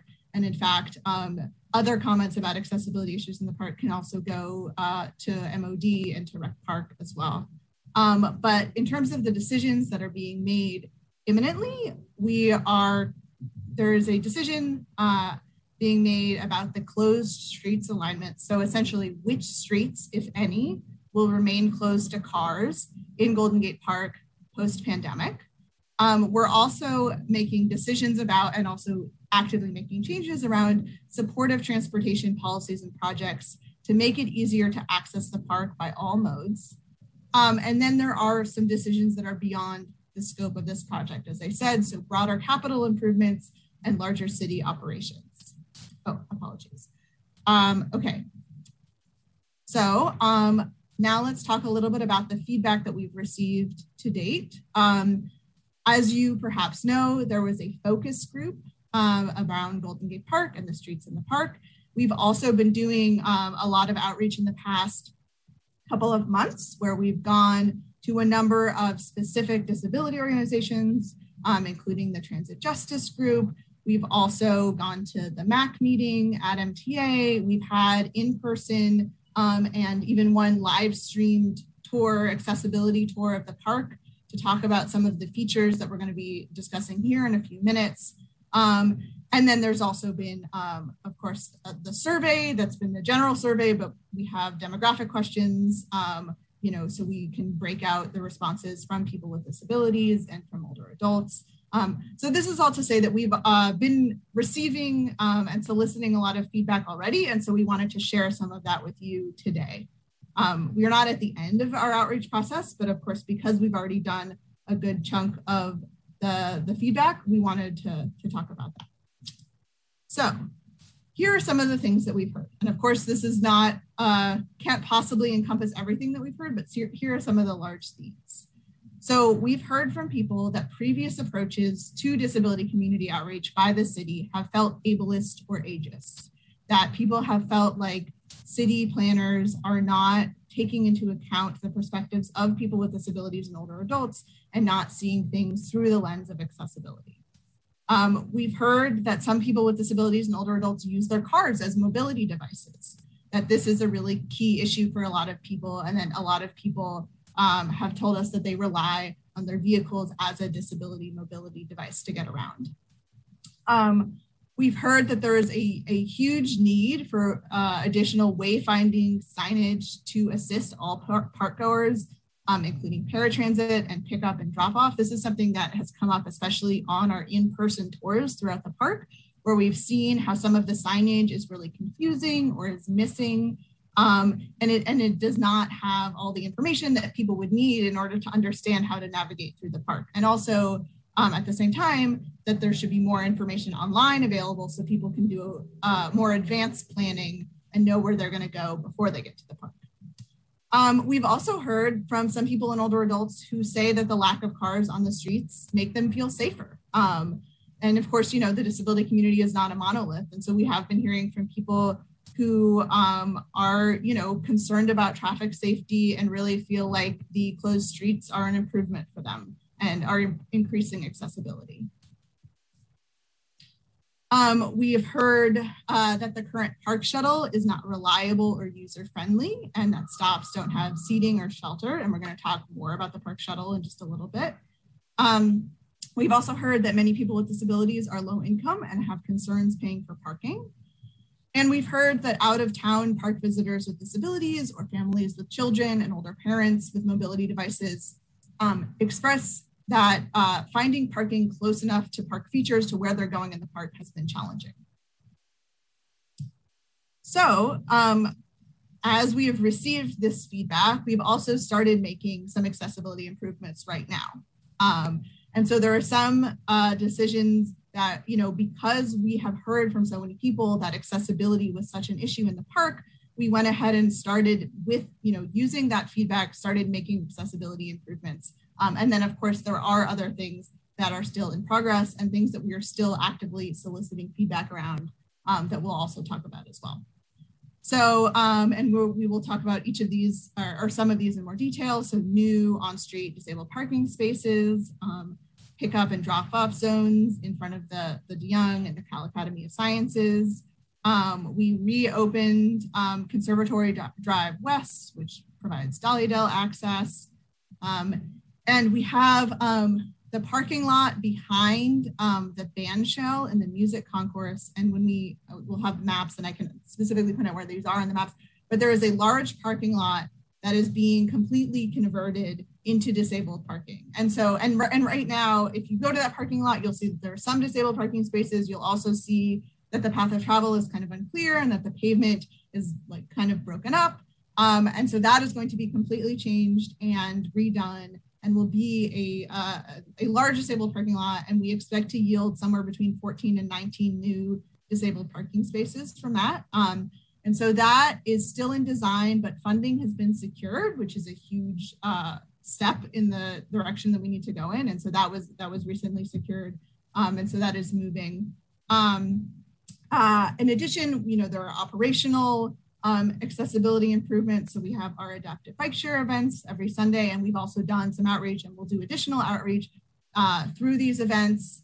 Um, we're exploring dynamic parking rates in the Music Concourse Garage, which essentially means looking at um, options so that the parking garage can lower some price, we can lower prices um, when the parking is in lower demand. And so uh, hopefully that would allow more people to park in the garage because the parking would be cheaper. Um, and then again, the shuttle, uh, better routing and higher frequency. So um, here is a photo of two new, or actually three new disabled parking spaces. Um, and we um, we understand that challenges uh, regarding accessible parking have existed for a while now, including you know predating the closure, but have felt more challenging with the closures. Um, we've completed already five new spaces on MLK and three on Nancy Pelosi. Um, there are four spaces in the Bandshell parking lot that are now free and available uh, seven days a week. And then, as I said, um, you know, the Music Concourse Bandshell parking lot, which was uh, primarily used for tour buses, will be converted um, to new free disabled parking spaces, which is more than the number of spaces lost on JFK. Um, and then here uh, for our slide on passenger loading zones, we have a photo um, of the loading zones in front of the De Young um, and in the music concourse loop. Um, and there are, the curbs are painted white and there are curb ramps um, along the way so that people are able to get out and load, um, unload. Um, and so we want to reiterate for folks that vehicles can always access the passenger loading zones in front of the De Young and the Academy of Sciences. Um, so these remain open. You can still be dropped off or pick up right in front of the De Young and the California Academy of Sciences uh, throughout the closure. There is also a 15 minute free drop off and pickup in the garage, which can be accessed um, from both sides of the park. So if you're coming from the north side and you don't necessarily want to drive all the way around, to get to the music concourse, you could go into the garage. However, we know that there are accessibility improvements that need to be made to make this drop off option more accessible to more people. And so we're currently exploring that as well. Um, and we are um, actively working to improve information on how people can get to the park destinations now. Um, and this is something in particular that Rec Park has been working on and additional information um, will be available on their website by the end of the month. And so there's a photo here of a map inset, and this is specifically designed to be high contrast, easier to read, more accessible, um, and shows uh, people where there are currently disabled parking spaces available so people can more easily plan their trips. Um, so these improved visual maps and also text directions of how to find accessible parking and drop-off zones will be posted on our websites. Um, and as I said, these will be available by the end of the month. Maddie, can I just chime in? Yes, please. This, this is Lucas from Rec and Park. Um, that yeah, this is something we've been. A lot of the feedback we've been getting is just that that people are just not aware how to get to the destinations they want to get to, and that there actually are ways to get to these destinations. Um, so this is something that we're really prioritizing and, and making happen right away because um, it's clear that the information hasn't been clear enough and hasn't been available enough for people. So, like Maddie said, um, we're we're working to get this posted as as quickly as we can. Yeah, thanks, Lucas. Yes. Um, we so here's a larger map um, of the whole park and uh, the accessible parking and passenger loading zones. Um, and so again, this will be available on the website, uh, on our websites by the end of the month. Um, and we hope this will provide better information for people um, who are looking to come to the park and don't know where they're able to park right now. Um, excuse me. Um, so uh, again, you you will have these maps and uh, this, some of these might be hard to read um, in this context on the screen, but we hope you know you'll be able to, to zoom in and they're specifically designed to be as readable and as legible as possible. So, um, and I, we're going to go over some of the, the text. So examples, I won't read through each of these examples, but we wanted to just show um, what some of the examples of the text directions that will be on the website will look like. Um, and so uh, the first example here is of the you know, Conservatory of Flowers, Dahlia Garden, and Tennis Center. And so it provides, um, you know, several sentences of text to share, you know, how many like, four accessible parking spaces are available, which block they're on, um, that one space is located in front of the tennis center and three spaces are located at the end of the block. Um, And so we hope having directions like these will also make navigating to the park easier and will help people feel more um, informed and more empowered to make decisions about their transportation uh, needs. So um, in addition, we've been hearing a lot from folks about getting to the park using paratransit. And here I have an image of several paratransit uh, vans. And so we wanted to let people know that we have confirmed with paratransit that their vehicles can enter the park at the 8th Avenue entrance um, for faster access to the music concourse, which is the de Young and the California Academy of Sciences are located right there. Um, and again, 8th Avenue is currently closed to private vehicles, but paratransit is allowed through. Um, we've been hearing from paratransit that not many people have been dropped off around here, and we are concerned that that's because people don't realize they can be dropped off here. And so we want to make sure that people know that you can take paratransit to these locations. You can take paratransit to the de Young and be dropped off directly there. So um, the project proposals. So these are the three proposals. Um, and actually, I, I, there is another one that is currently newly under consideration that I will also mention. Um, but these are the proposals that we are discussing as options for the future of JFK and surrounding streets. And so I will go over each of the proposals. Each of the proposals has benefits and each of the proposals has drawbacks. And so for you all as council members and for members of the public, the question is, which of these proposals do you feel like works best for you? Which would you like to see? Um, and that is part of why, one of the main reasons we're here today to discuss. So um, before we share the proposals, some of the considerations that went into selecting these as our final three options to bring forward. So the first is engineering considerations. Um, and so, you know, whenever we're looking at a new street alignment, it's really important that it works from an engineering perspective. So it needs to be legible, meaning it needs to be easy to understand for people who are navigating the streets, whether they're drivers or pedestrians. Um, it needs to be safe. Um, and, you know, it needs to work um, from, from an engineering standpoint, it just needs to uh, be feasible. We also looked at which options provided um, the most uh, additional ADA or disabled parking spaces. So which which uh, which options provided more blue zones, and there were some options that we looked at that you know reopened parts of streets to cars, but didn't really provide many disabled parking spaces, and so we put those aside. Um, we want to maintain delivery access to park institutions, so these are the museums, um, we want to improve pickup and drop off access. We know that that's not how everybody gets to the park, but we know that that is how some people get to the park. And so we want to make sure that that's an option that really works for people. Um, we also, of course, are interested in the park experience. We want to minimize disruption to the current park use. We want to prevent or minimize new cut through traffic in the park because, again, cut through traffic causes more traffic collisions and degrades the park experience.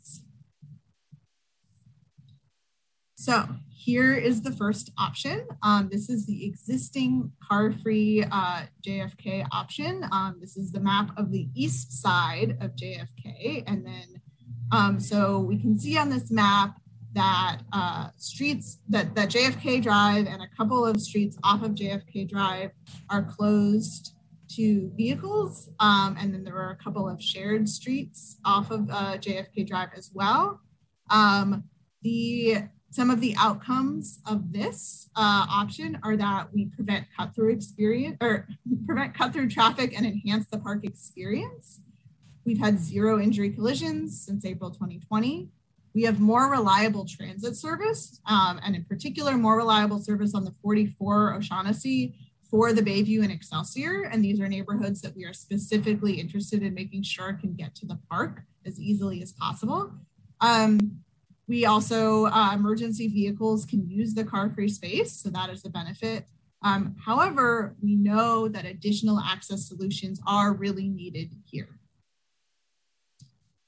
So um, the next option is sort of a continuation of that first one, which is really just the west end. So this is a map of the west end of the car-free JFK, and also there's a portion of Middle Drive um, that is shared, and then it goes to a portion of MLK that is currently closed to vehicles. Um, this has very similar uh, benefits and drawbacks to the east end of the car-free space.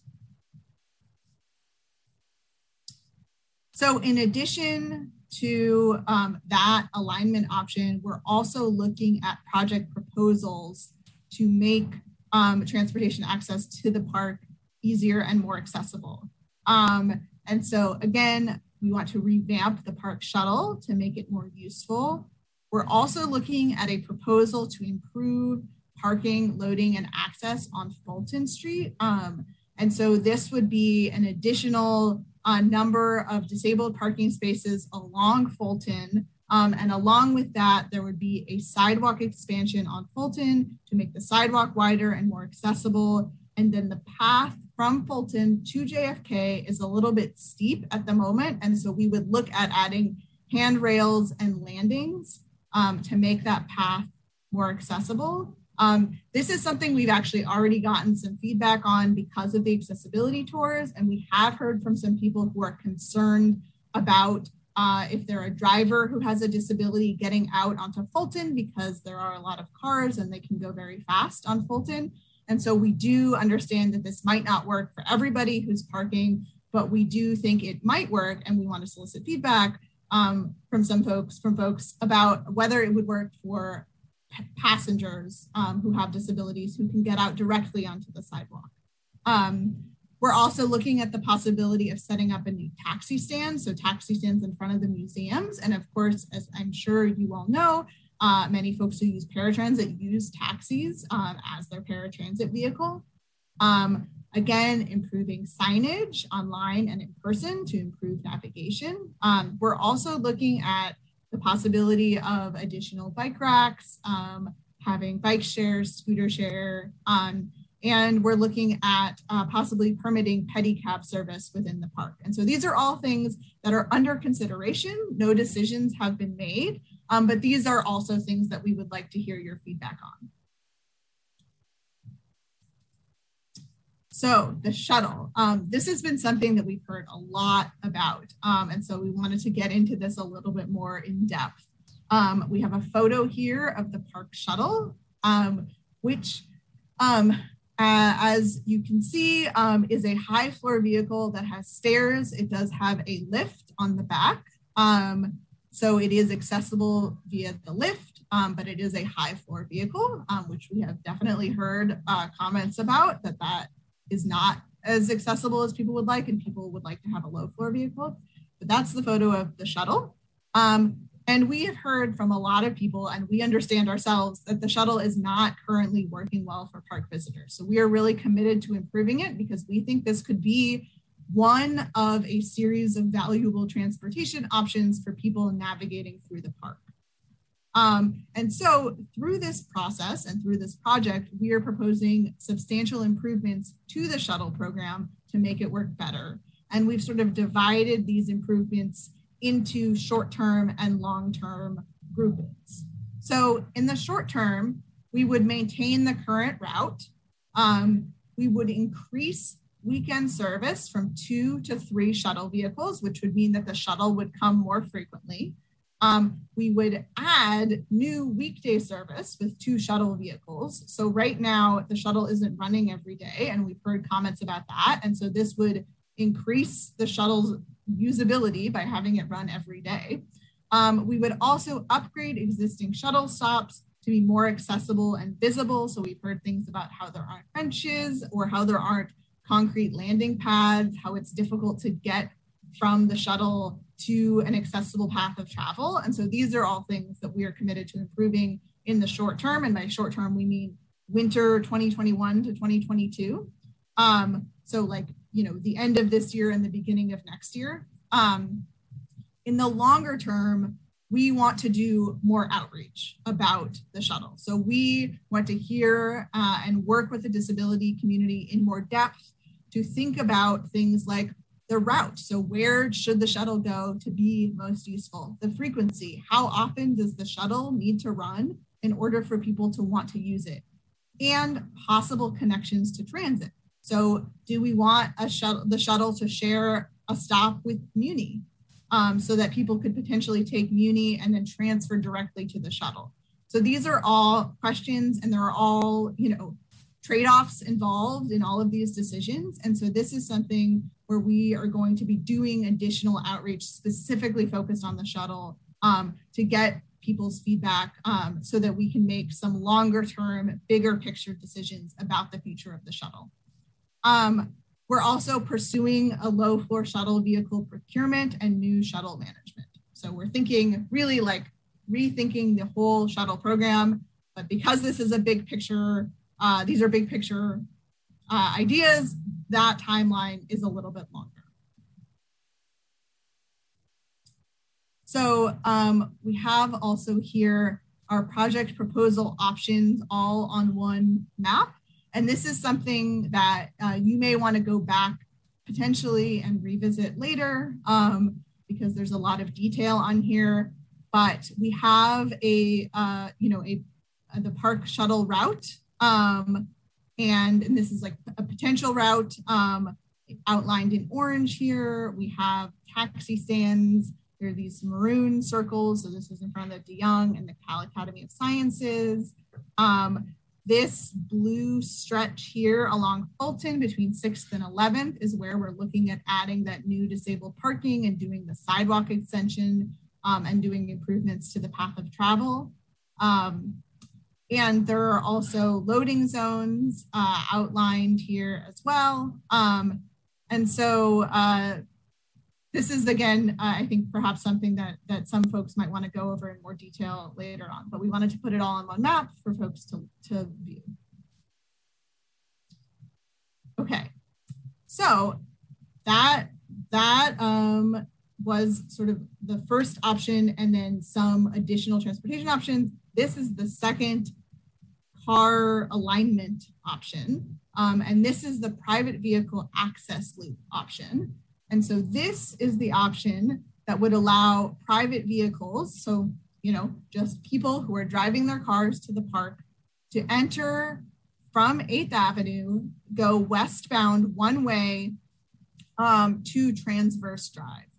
And so this loop here, and this is, there's a map here and uh, there's an orange line that has an arrow direction showing which direction um, the, the route is, which is westbound, um, where um, people could potentially or could drive their cars along this route. Um, one of the major benefits of this option is that it returns about 16 disabled parking spaces on JFK. Um, and in particular, it returns spaces that are quite close to the DeYoung Museum. Um, it retains some of the Safe Streets benefits by uh, continuing some parts of the closure of JFK. Um, it does create transit delays for the five and for the 44. And so that is a concern. Um, and it does, if you are somebody who is excited about the car free experience, it does, of course, reduce that car free experience. Um, and then maintaining a wide free, uh, a wide car free promenade, which is important for emergency vehicle access, does preclude uh, having most of the parking. Um, so this is the second option that we're looking at. And then, oh, apologies. Um, and so then the third option is the no project option. And so this is the option where the road would be completely reopened to vehicles in the park. Um, all of the parking spaces would be available for use. Um, the downsides, of course, are that there would be substantial cut through traffic activity which has ramifications for the park experience and perhaps most importantly for traffic safety. Um, and it would create substantial delays for the 44. Another um, quick question. Um, how many sleds do you have left? Um, probably about four. Okay. Because, okay. yeah. Yes, I, I know this is a lot of information. Um, so, uh, but almost done. Um, and then I guess I also wanted to mention, and this is uh, new news, but some of you may have heard about Supervisor Chan's proposal to allow vehicle access from 8th Avenue through to the music concourse. Um, and so I just wanted to share that our engineers at MTA are studying that option for engineering feasibility. So they're doing an engineering analysis, which is something that we have to do for all of the potential options um, to see, you know, essentially what the feasibility is. Um, and so there will be more information on that coming soon, um, but just to let you know that that is currently in the works. Um, okay. And um, again, just wanted to share a little bit about our outreach and stakeholder engagement. There are a lot of stakeholders who we've reached throughout this process, um, including, you can see at the bottom of the page, a lot of folks in the senior disability community. Um, we want, I want to, uh, as I have been saying at all of these meetings, uh, extend an offer if you have a specific organization or specific group of people um, and you want to see this presentation or some form of this presentation and have a discussion with that group, we are more than happy to do that. Uh, we'll have contact information at the end in just two slides, uh, and you can send us an email. Um, you can also go to the project website, which has more information about outreach opportunities that are happening. Um, so here are some more key stakeholders, um, equity priority communities, folks in the neighborhood, folks all across the city, and folks across the Bay Area. Um, so with that, we conclude this presentation. Thank you so much for your time. Um, please feel free, I mean, we're going to have a, a, discussion now, but also please feel free to send us an email or go to the project website. I really encourage everyone to take this survey. We are, of course, you know, taking into account all of the feedback we receive in all of the different forums, but it's also really helpful for us if you are providing feedback uh, via the survey as well. So thank you so much. Through the chair, this is Nicole speaking through the chair, if I may, uh, for, um, I just want to let folks know we do not want to rush this item. We know this is very important to the community. And so we have interpreters and captioning available until around five today.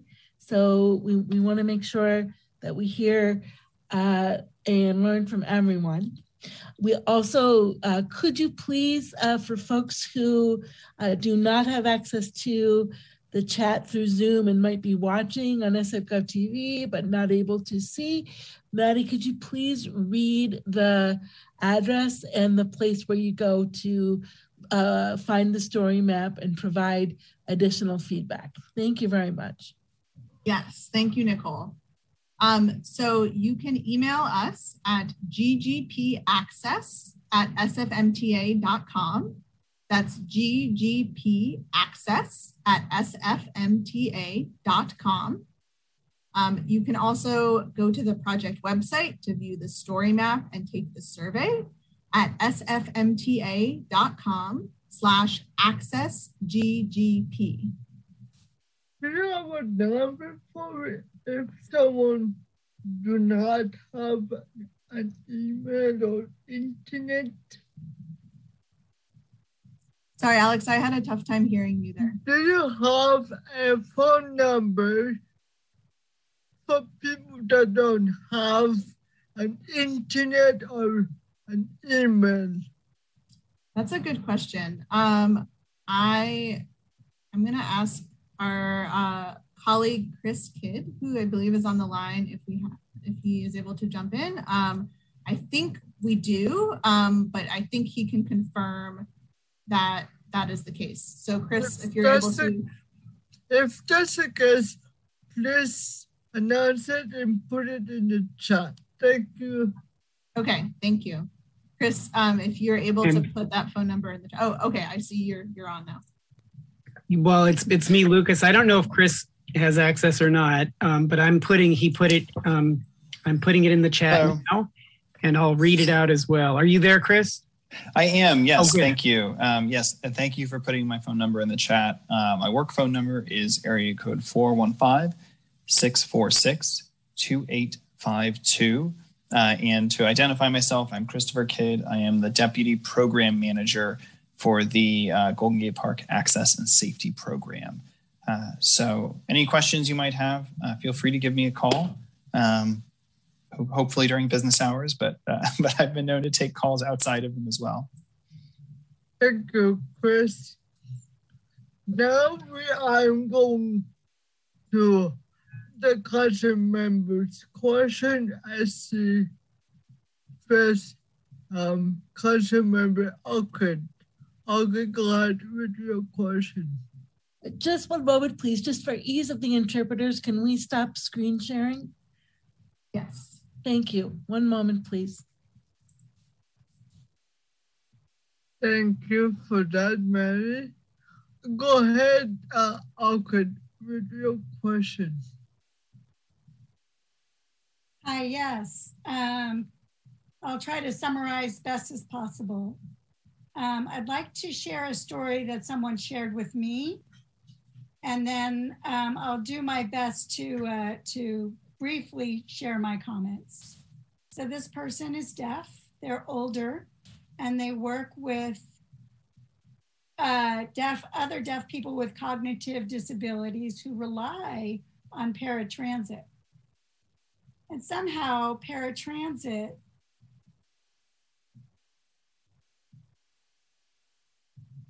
So um, the, these people take art classes in the middle of Golden Gate Park, and there's no way to get there. So the driver told the group, that's my stop. So you have to walk this far in order to get to class. There's no way for me to drive through the park. And the, the driver apologized. So uh, the person who shared this story with me had to walk with this group some of them are using um, used a, a machine that actually ran out of battery. There was no place to charge it. She had to, uh, some of them were not able to walk up the steep hills to get to class. When they did get there, they arrived very late. And the instructor said, You're too late. I can't teach this class. So this this person was actually laid off or fired because of that experience. Because she was she brought them too late and it was a real a very unfortunate situation with a huge impact. So we're not feeling a lot of support for uh, to the disability community. We feel um, unseen and unheard and the main reason for golden gate park is it's free to go there. It's it's free for for uh, residents, and people need private vehicles or vans. The DeYoung Museum offers a free a free program on Saturday for families, but people don't have access to it. They can't afford uh, the private parking. Thirty three dollars is quite a bit for some families. So they're very excited to, to take advantage of this free program. So I please think about people who will show up and people that are showing up from the entire Bay Area, from Fremont, from Berkeley, from Sacramento, from the South Bay. So it's so important to remember these people and they are driving to get to Golden Gate Park. So we want Golden Gate Park to be green. I understand that. But it's not necessarily built that way if we're look if we're thinking about equality. You know, why don't we revamp the sidewalks? The sidewalks can be much wider for runners and cyclists or have some area that is only for cyclists and for scooters if we make the sidewalks more uh, uh, wider and have one lane for the car, um, Golden Gate Park, I know that people drive through it. Um, I, um, if I'm going to the mission area, my, my, oh, I live in the Richmond area. My son goes to school in Richmond. I have to drive through the park. I can't take Highway 1. I mean, and sometimes it's closed, it's not even an option. You know, sometimes there's a there's a huge detour in order to get to uh, our our destinations. So, Golden Gate Park is literally the heart of the city. Um, I know I'm, I'm, I have a lot of points here. I'm going to try to be brief. But when you think about all of the people that go to, to Golden Gate Park, is it over 2 million people? Where do they go? And is there enough parking, disabled parking, for all of the uh, disabled people in the Bay Area? We're talking about 19 parking spots for millions of people or thousands of people. I mean, you know, there's no rule of, there's no time limit for disabled parking. So people might be parked there all day. Now, people who go to Golden Gate Park, a lot of them are volunteers and they need a car because some places are, are uh, not open 24 hours a, a day. You know, people are working there they need to be able to park there for eight, nine hours. If you think about the area off of 8th Avenue, there are many cultural events that, you know, there's science and there's art. And people go for science and art to enjoy and to thrive and to learn. That walk is so long. Not everyone can cycle. Not everyone can walk. You know, Gar- Golden Gate Park is very large. So just we just have to think about everyone. Why don't we redesign the sidewalk? One for walking, one for cycling on either side. Those are the things we should consider. I understand that Amsterdam has that type of approach to make streets safe. Why don't we learn from them and redesign? So those are my, my abbreviated comments and I should allow others to talk. Thank you for listening. Thank you, Orchid, so much for those comments. I really appreciate that. And I really appreciate how thoughtful you are. I know you also sent me an email earlier on in this process, and I really appreciate how much you've thought about this and are thinking specifically about folks who have multiple disabilities who are deaf and who also have cognitive disabilities or who are deaf and are also older. Um, I guess first, I just want to say about that paratransit incident. I'm really, really sorry to hear that. That shouldn't have happened. And I want to follow up with you specifically about that because we've been talking to paratransit about how they're communicating this information to their drivers. And so we really want to make sure that they know and understand that they should be taking people to their destinations um, in the park even and that they can and should go on some of the closed streets to do so. So I want to follow up to understand that situation more um, and so, so, we can follow up with paratransit. Um, yeah, I mean, I, I really appreciate um, your comments about how, you know, a lot of folks do need their cars, do need parking. Um, I think I just want to clarify a, a, couple of things, um, just that um, there are, I know, you know, we talked about adding the 19 spaces in that parking lot. There are, of course, other parking spaces in other parts of the park. We have heard from people that it's not enough. And so I, you know, I'm not saying that, uh, that, you know, I'm not to discount that point um, at all, but there are additional spaces as well. Um, yeah, and we we are looking at you know these these options do exist because we want to look at you know, we want to make sure that the option that ends up being selected works well for the disability community. And so that may end up being, you know, the option that allows the access loop or the option that is reopening. Um, you know, so I guess I want to also just make it clear that um, that yeah, decisions have not been made yet, and that this feedback is really helpful for us. We we hear you, um, and yeah, thank you so much for being part of this process. Thank you all good. Now have Helen, Helen, go ahead with your question. Okay, thank you, Alex. Hi, Maddie. Hi, Lucas. Thank you so much for uh, speaking today. And uh, Maddie, your presentation was really informative, as always. So thank you. Um, and I have to say, I love your virtual background. I love the Muni bus. I want. I'm going to steal it. I love it. Um, you know, Maddie, I, I think you touched on this, but I wasn't quite sure. Maybe I, I didn't understand. Do SFMTA and Rec and Park, do you guys, are you partial to any one of these options?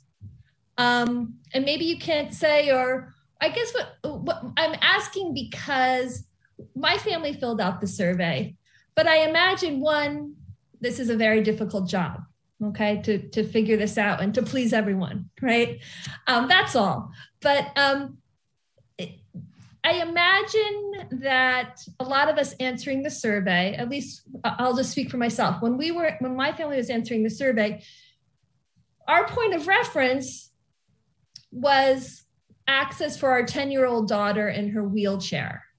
And my wife and I, we can still push her. We, we are still mobile. We have our full mobility, you know, and, and so I just felt like it was that influenced our choices, obviously. I'm assuming that you all kind of had the have a bird's eye view about what makes the most sense for the most people with this eye to keeping it accessible. And so is is that true and that the options you all presented to the public are are equally acceptable from a from a from a city perspective? Yeah, that's a good question. Um, so, really, from the city perspective, we are putting forth these options because we think all three of them are viable. Um, and we want to hear from members of the public because we know that we don't have all of the information and we don't have all of the perspectives. And I think, especially when you're talking about disability, you know, like there are so many different kinds of disabilities and so many people with disabilities have such a broad range of needs and sometimes those needs even conflict with each other and so we are not coming forward and saying like this is our one option now or this is like we are not coming forth with a favorite option now i think part of this this whole process is designed to gather as much feedback to understand ultimately which does make the most sense but that isn't a decision that has been made yet. And in fact um, i have felt like you know part of the reason it's been so important to do so much disability outreach in this process is that there is so much that people on the city side like are not aware of or you know maybe have heard about but don't really understand you know on a personal visceral level and i know for the disability community in particular that you know sometimes it can feel like people in local government just care about you know code compliance and don't necessarily care about usability or user experiences and so that's why we really wanted to come forward and, and hear about what people's actual experiences have been. Because, you know, we can do our analysis and determine like which ones are compliant or like which options are compliant or what we need to do to come into compliance. And that is also very important. And we are also doing that. But we also want to understand from the public, well, what is usable and what actually works in practice. Mm-hmm. So I guess the short answer is no, there isn't one preferred option right now. Um, and that's that's what we're trying to get to from this process. Got it. Okay. If, oh. If, oh, sure. Go ahead, Lucas. Well, I was just going to really pretty much piggyback on what Maddie said that from, from Rec and Park's point of view as well. Um, and there are just so many moving parts, and it's such a complicated um, issue that that we really do need to get this feedback um, to, to in order to help us, you know, just just figure it out and you know put these proposals out and and really find out what is going to work um, for you know and and especially for because of what Maddie said earlier in the presentation that uh, the outreach to the disability community, you know, people have felt like they haven't been in, in, included as much in the past. So we really, you know, are trying to make sure that we're getting everybody's perspectives well, for this process. Thank you, thank you for that. And and just one last point, if I may. Um, whatever is ultimately decided and I, I, imagine, and I'm just guessing here, that it would involve some part of JFK Drive um, remaining car free, um, perhaps. Um, you know, currently, I I I cross JFK Drive Drive quite frequently to play at the new pickleball and and tennis center um, that that's gorgeous and and we're so lucky to have in the city that that that the city just finished doing. Um, and I'm I'm crossing frequently from that Conservatory of Flowers area into the the tennis center, and I am I am having to look both ways crossing JFK Drive like I would a road that wasn't closed, meaning I'm so nervous of the bicyclists. So that's another issue. Just because it's car free doesn't mean it's it's it's much easier anyway. It, it's not that much easier for for people um, walking um, or in wheelchairs to cross. Um, and and so I know my colleague Orchid had mentioned it a couple of times about making sidewalks wider or having designated lanes for things, and and that might be something to think about um, uh, as follow-ups once once an option is decided. So thank you for your time. Yeah, thank you. Um, Thank you. I do want to reiterate, it is entirely possible that JFK will completely reopen to vehicles. That the really there has not been, at least not that I'm aware of, a decision that has been made yet. Um, so, um, but I do, your point uh, is very well taken. And this is something that came up on the accessibility tours as well. Um, that because on those tours we crossed JFK. And so, you know, we did tours on weekdays and on weekends. And on weekdays, people found it pretty, you know, easy and low key to cross the street. And then on weekends, there were a lot more people there. And so people, we had a longer conversation about what people would need in order to feel safe just crossing the street um, because of right because there are lots of cyclists and there are lots of runners and there just there's a lot of cross traffic um, and so that is something that we're thinking about also uh, to make sure people who are going across those streets um, feel safe as well so yes thank you for that for bringing that up as well Thank you, Ellen. Um, are there any council members wish to ask questions? I just want to elevate through the chair, Alex, that Jashawn, uh, Council Member Jashawn put a, put a question in the chat uh, earlier in the presentation. Um, Jashawn, I don't know if, if you if you'd like to come off mute and ask your question, or if you'd like me to uh, read it. Um, that's fine if you want to read it. Okay, great. So uh, Jashawn's question was, how have you been able to keep track of every biker, stroller, and non-driver in the park in order to notice the 36% increase? Yeah, that's a great question. Um, so we have a large uh, batch of anonymized cell phone data um, that is basically how we understand the vehicle traffic. It's also how we understand uh, the statistic about uh, the cut through traffic. And um, we also, if you go on the story map, you'll notice that there's some information about where people are coming from, like which neighborhoods people are coming from in the city to the park. Um, and all of that is through anonymized cell phone data. Um, so of course that doesn't, uh, you know, tell us down to the person, um, but it does give us a pretty accurate uh, sense of what is going on there. That Chris, I think, had a comment too. He's got his hand up. Yeah. Yeah, yeah. Um, I just wanted to, to add on to that as well that um, that Rec Park also owns and maintains uh, counters uh, that that actually passively count the the people that pass by them on the roadway. There's one installed near the intersection of, of Music Concourse and JFK. And so when we look at the number of people using JFK Drive since the, the COVID closure, um, that's the data that we're relying on. And this is a counter that is actually uh, sophisticated enough to tell, differentiate between uh, vehicles, trucks, buses, uh, and people either walking or biking. And so uh, that that counter has been up for for oh gosh, at least since 2017 or 2018, um, and has had a few years of, of being able to collect data on who was using that roadway both before the COVID closures and and since then. Thank you. Um, are there any council members wish to ask questions? Before I turn into the staff, I have a question for you. Uh, three.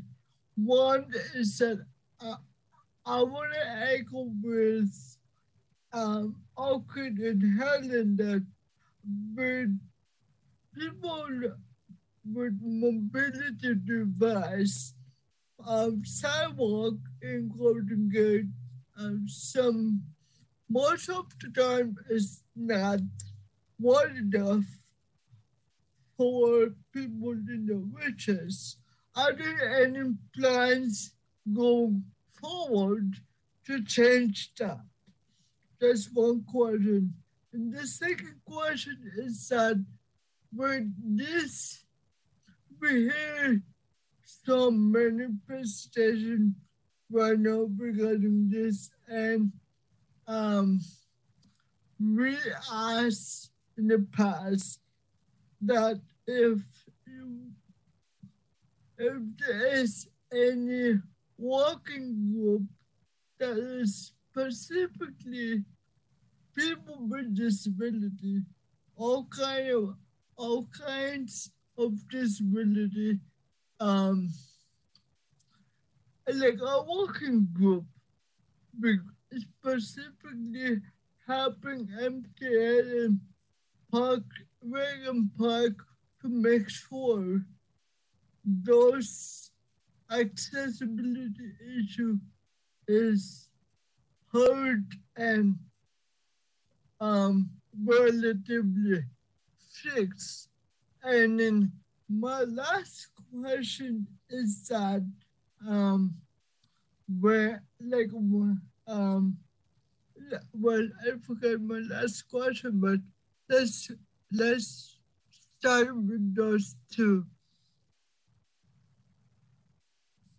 Okay, so uh, just to make sure I heard you correctly, um, the first question was about uh, expanding and fixing sidewalks. Yes. Park. Is that correct? Okay, great.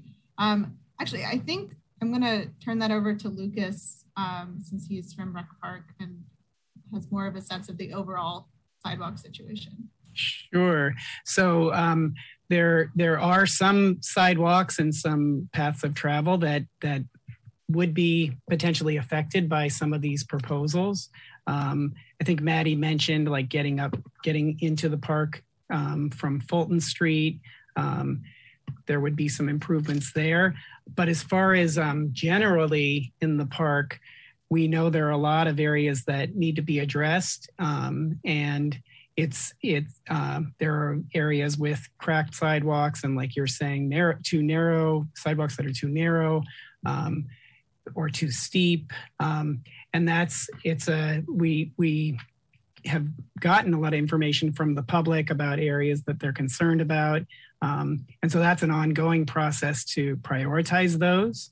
Um, and um, so you know if there are specific areas though that you're concerned about um, you can let us know. Um, myself or alexis ward who's the ada coordinator for physical access. And those are the kinds of projects that she's um, you know or the feedback that she's taking in um, and as far as your other question which is about like a, a working group or panel i think it's something that we talked about um, several months ago when we first talked about the golden gate park issue and, and i think that you brought up that um, suggestion. And it's something that that Debbie Kaplan and I have, have spoken about that, um, you know, some kind of a, a group that helps to um, to work with with Rec and Park. And I, I, like the idea of because there's so much overlap with MTA, maybe it's something that that could be um, something we we work on together. Um, but to uh, you know to have a, a group that that uh, helps work with us on these on these projects um, could be really really beneficial and to make sure that there is um, you know that we're getting the the feedback and the input um, and perspective of the disability community. So right now there is no working group. Sorry, I couldn't hear. So right now there is no working group at this time. That's correct. I, I, think you know really generally for this project is is currently the big you know really the big outreach um, effort that we're making, um, but um, but we don't specifically have a working group um, that's working on you know in general um, on projects. But I do think it's a it's a great idea. Thank you. I I just remember my my last question is that um. Well, my last question is that would MTA ban parking lot, park, Rec and Park, um, these proposal and these projects, do you do you guys do a, a test run or do you guys rely on the on the public input before changing or making improvement with the issue? Meaning what I'm trying to say eh, instead of reactive, more proactive in a way. So you're asking um, if we're soliciting public input before we make changes, or if we're make, or if we're doing pilots before we make things permanent. Is that sorry? I just want to make sure I understand. I'm asking if you guys doing a lot through um before making changes and then hitting pump the public, or do you guys do that after the issue occurred? Yeah, I think it depends on the context. Um, sometimes there are programs that have pilots first, and then we use the public input from the pilot to inform the permanent decision. Sometimes we select, solicit public input and then make the decision after that before any changes are made. Um, I think in this case, because the, the closure was during uh, the beginning of the pandemic when the city um, wanted to open up more green space, it happened pretty quickly. And so that wasn't a normal process. And so now we're doing the process of soliciting public input. Um, I think it's also, we've learned sometimes it's challenging to, it's challenging for um, anybody to sort of imagine what a situation will be like unless until they see it. And so that's one of the benefits, of course, of, of, trying something out and then getting feedback on that is that people can tell you what works and what doesn't work. But also, obviously, before we make big changes, we do want to solicit input so that we don't make changes that have, you know, hugely detrimental effects on people. Thank you. Now I'm opening up to the uh, to the staff for questions. Hi there, this is Nicole speaking again. Thanks again for coming, Lucas and Maddie.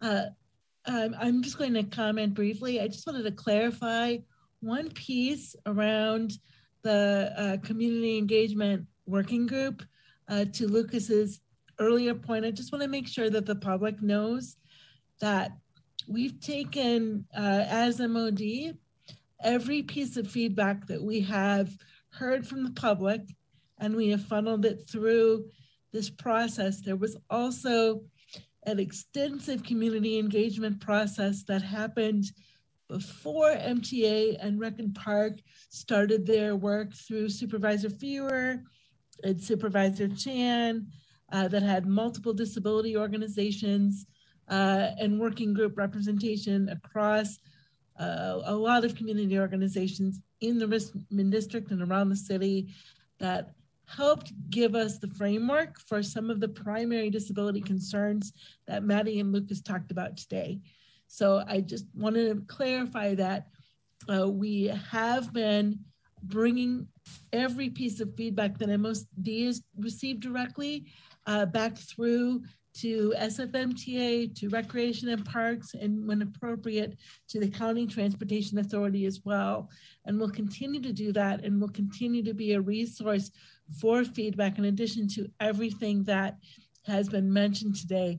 That said, I think moving forward, I, I want to um, emphasize in agreement with Alex that MOD is heard um, from various uh, members of the public and various community groups that uh, direct engagement of people with disabilities in the accessibility solutions is of critical importance. So I just want to emphasize that moving forward, that would be a good approach to continue to consider. But uh, please do continue to um, uh, let us know through the Mayor's Office on Disability and all of these other um, mechanisms that Maddie and Lucas and Christopher have mentioned today.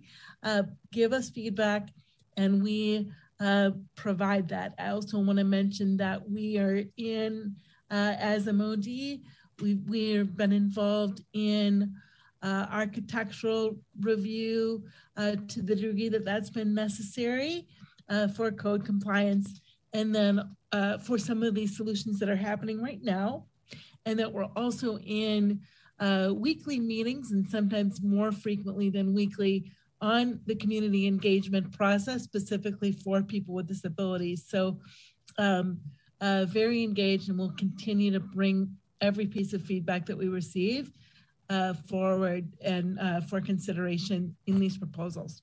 So your feedback is critically important. Please continue to provide it. Thank you very much.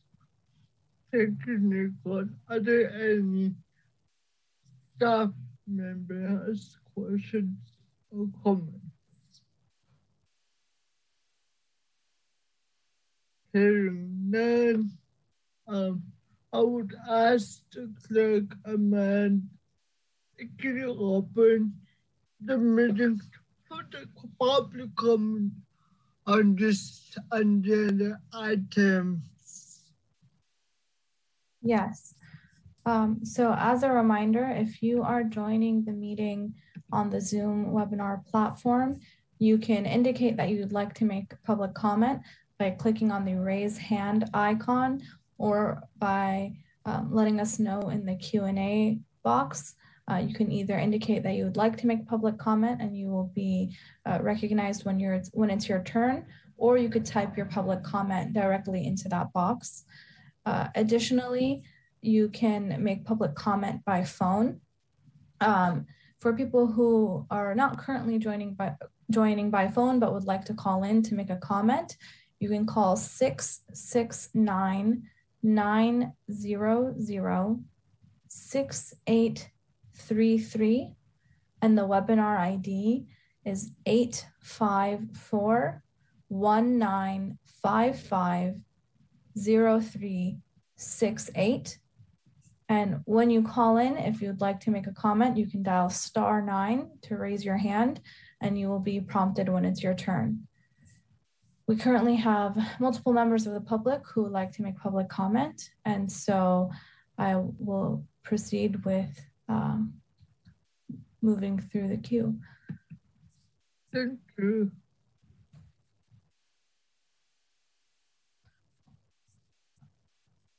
All right, so the first public commenter is Bob. Okay, Bob Planthold. Um, I wanted to refer you back to a map towards the end of the presentation about the first option. The map is headed something like proposed routes. What's relevant there is if you look at the JFK map that extends west beyond the museum complex, you'll see lots of circles or dots that indicate multiple points of interest, sites to be visited, facilities. Nothing really in the current plan presented or at the uh, earlier Saturday tour. Nothing's dealing with the area substantively west of the museum complex.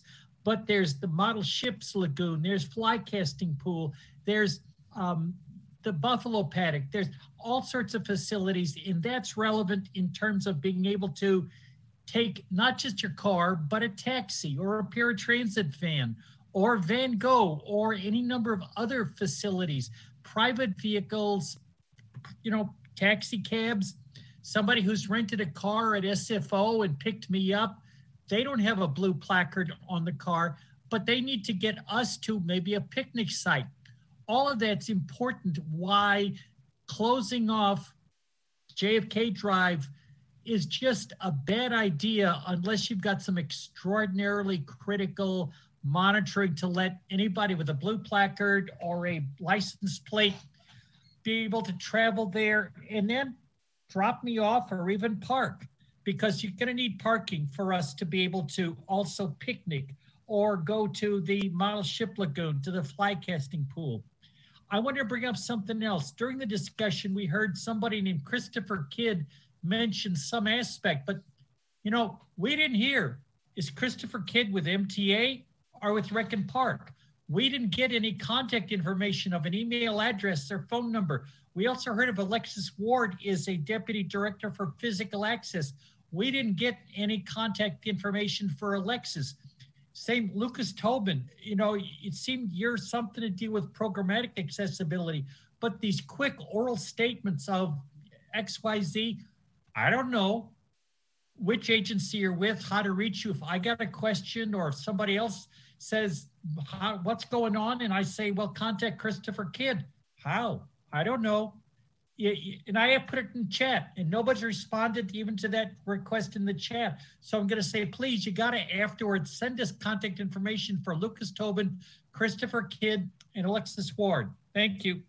Thank you. I just want to clarify, uh, and I I will ask Lucas, Mother, and Kidd to please um thank you, Amanda, to put everybody in the chat room, everybody's contact information. Thank you. I hope everybody, including Bob, can see that contact information already. Thank you. Going forward, um, Matt, please proceed for the next um, public comment. All right, Helen, you've been permitted to unmute. Um, hi, uh, appreciate uh, you know the presentation. It's it's uh, a lot to digest, but similar to what uh, Bob just said, there's some areas and other places in the park that um, um, what's being presented doesn't really create accessibility and inclusion for the diverse community persons with disabilities. I do appreciate, however, also hearing that MOD is is really trying to take in uh, the feedback. I think it's great that you did outreach to bring in uh, the perspective uh, by doing tours, and we'll continue doing that of uh, the diverse community of persons with disabilities. So. Um, I, I, think as we work together, we will move through this together. But I, I do believe that there are some still critical concerns here that we do need to address. Um, I'm going to come from a perspective now of I'm an individual with a disability and I care for my parents that are aging with disabilities. And it's very difficult for um, access to the park. I don't drive. Uh, there's other reasons why bus systems in the Sunset District don't necessarily provide the opportunity to get there, bloody, bloody. But on a good day when I ride my bicycle, I use an adaptive bike that's an e bicycle. And when I'm looking at bike racks and other things that have been mentioned, and um, uh, there isn't bike racks specific for people who may ride a tricycle, people like me who have a custom e-bike that's equipped for my disability. It's basically a mo mobile device. Other things I thought was nice to maybe consider is yes, there are faster bike riders and there are slower bike riders. So now I'm going to come from the perspective of a person with a disability who rides their bike, doesn't drive, and use different modes of public transportation. It would be important to have uh, slow lanes and fast line lanes um, if you're coming from a vision zero perspective to uh, minimize collisions, because there may be collisions um, with uh, uh, different modalities being used and people not being aware of uh, speeds uh, when you have elderly or people with disabilities that uh, walk slower or me on a day when my disability is pretty bad. Um, one other consideration, charging stations would be very important. When I think about all three perspectives here with the park, and I think about getting people out of their cars. Well, that same person's using mobility devices, electric wheelchairs, or let's say electric bicycles or scooters. If they're traveling all the way to visit the park, including tourists, um, they're going to be using up more uh, battery to get there because uh, modes of transportation. So the question comes are we considering charging stations in the park so that people do not get stranded?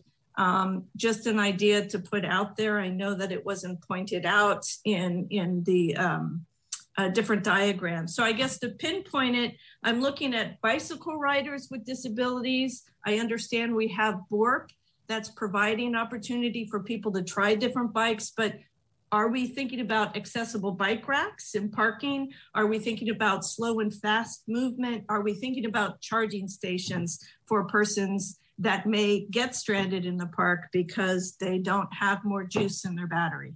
Thank you. Thank you for your comment. Next public comment, please.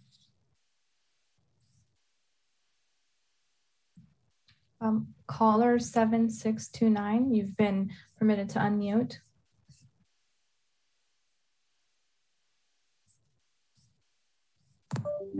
Hello? Hello, my name is Richard Rothman, and um, I want to talk about two things. First is the uh, Conservancy of Flowers. Uh, I've been up there twice behind coming in from the Arguello entrance, and that is not ADA accessible. I don't know how Rec and Park can say that. There's no blue parking spots, ADA spots there.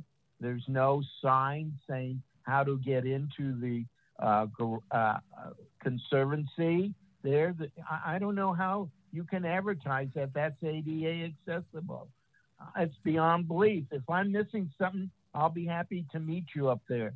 But I saw regular cars parking there. Apparently, that's a new way to get in there. And those parking spots by the uh, by the uh, tennis court, they need to be adjusted. I had a, a car with uh, license plates, and uh, one of them is too close to the barricades. You know, it's hard to get out. Uh, lucky there was a car behind me. So uh, those need to be fixed. And I think the answer to the Conservancy of Flowers is having one lane, uh, westbound lane closest to the north side, just open to cars. So cars with uh, handicap issues, drivers can drive from Stanyan Street to Conservancy West, turn right, and go out Arguello. Uh, and then they're going to have the tree lighting, tree lighting this year. How are people with disabilities supposed to see those? You know, I think you, we got to learn to share the roads. And as far as Fulton Street, you know, I think you need to have a, a transit lane only, either the length of Fulton Street or from uh, Park Presidio to 8th Avenue. So people who have disability issues who drive can feel safe getting out of out of their car. And you got to work on that, you know, uh, on the hill there. You know, we need to learn to share. The park has to be open to everybody, no matter what their physical characteristics are. And uh, I support Connie Chan's proposal for 8th Avenue. And what's going on with the garage? We don't hear anything about the garage. Uh, the lady from MTA said she was going to get back to me about the garage. Is the city going to take over paying the garage? So we can reduce the fees in the garage and about the accessible doors. Are they going to put uh, uh, ADA so you can push the button to get into the Legion of Honor, to get into the De Young? So there's a lot of questions that need to be asked, and it, it's there doesn't doesn't seem to be one overall. It just seems to be a scattered process and not overall coordinated. Thank you. Thank you for your comment. Next public comment, please.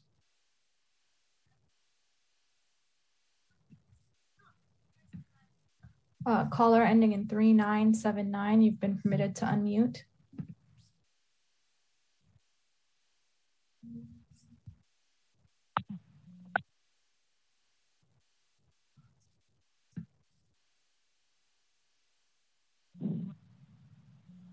Good afternoon. This is Tomasita Medal again.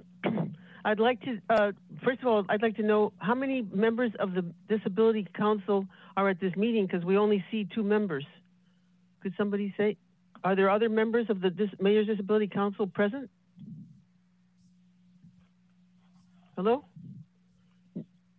Anyways, okay, um, Maddie, I'd like to also know where you get your um, your your idea that um, that uh, the five Fulton line is in any way affected by whether there's a road closure or not. That you're just, I mean, uh, you're showing your bias because it's clear that the that the um, the Recreation Park Commission and the SFCMTA already are pushing. You're you're pushing this on the disability community as if it's a done deal.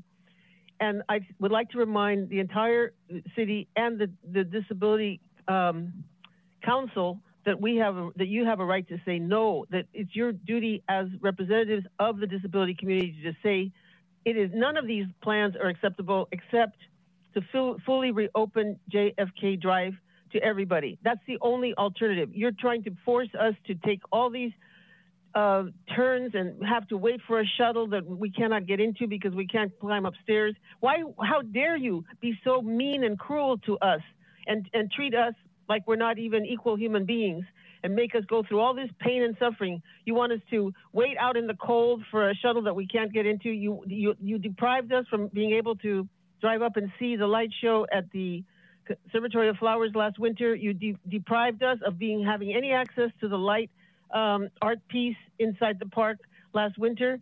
Uh, this is not equal treatment of us as human beings, and this park belongs to everybody. It doesn't just belong to the able-bodied and the young. And uh, you, you, you staff people like Lucas and, and uh, uh all of you staff people, you are pushing an agenda that is completely oppressive to the disability community. And you need to stop that. And you you uh, you say things that are actually not true. For example, you talk about some studies, but I saw the the study. You said that there's been. I saw it said pedestrian um, accidents and collisions in Golden Gate Park, east of Transverse Drive. Pedestrians, 21% was 20 uh, accidents. Bicycles, 40. Uh, and so if you sub- 40 and 20 is 60. If you subtract that from the 90 that the accidents that they said, you come up with 31 vehicle collisions. That's less than the ones that for bicycles. Bicycles were 40, vehicles were 31.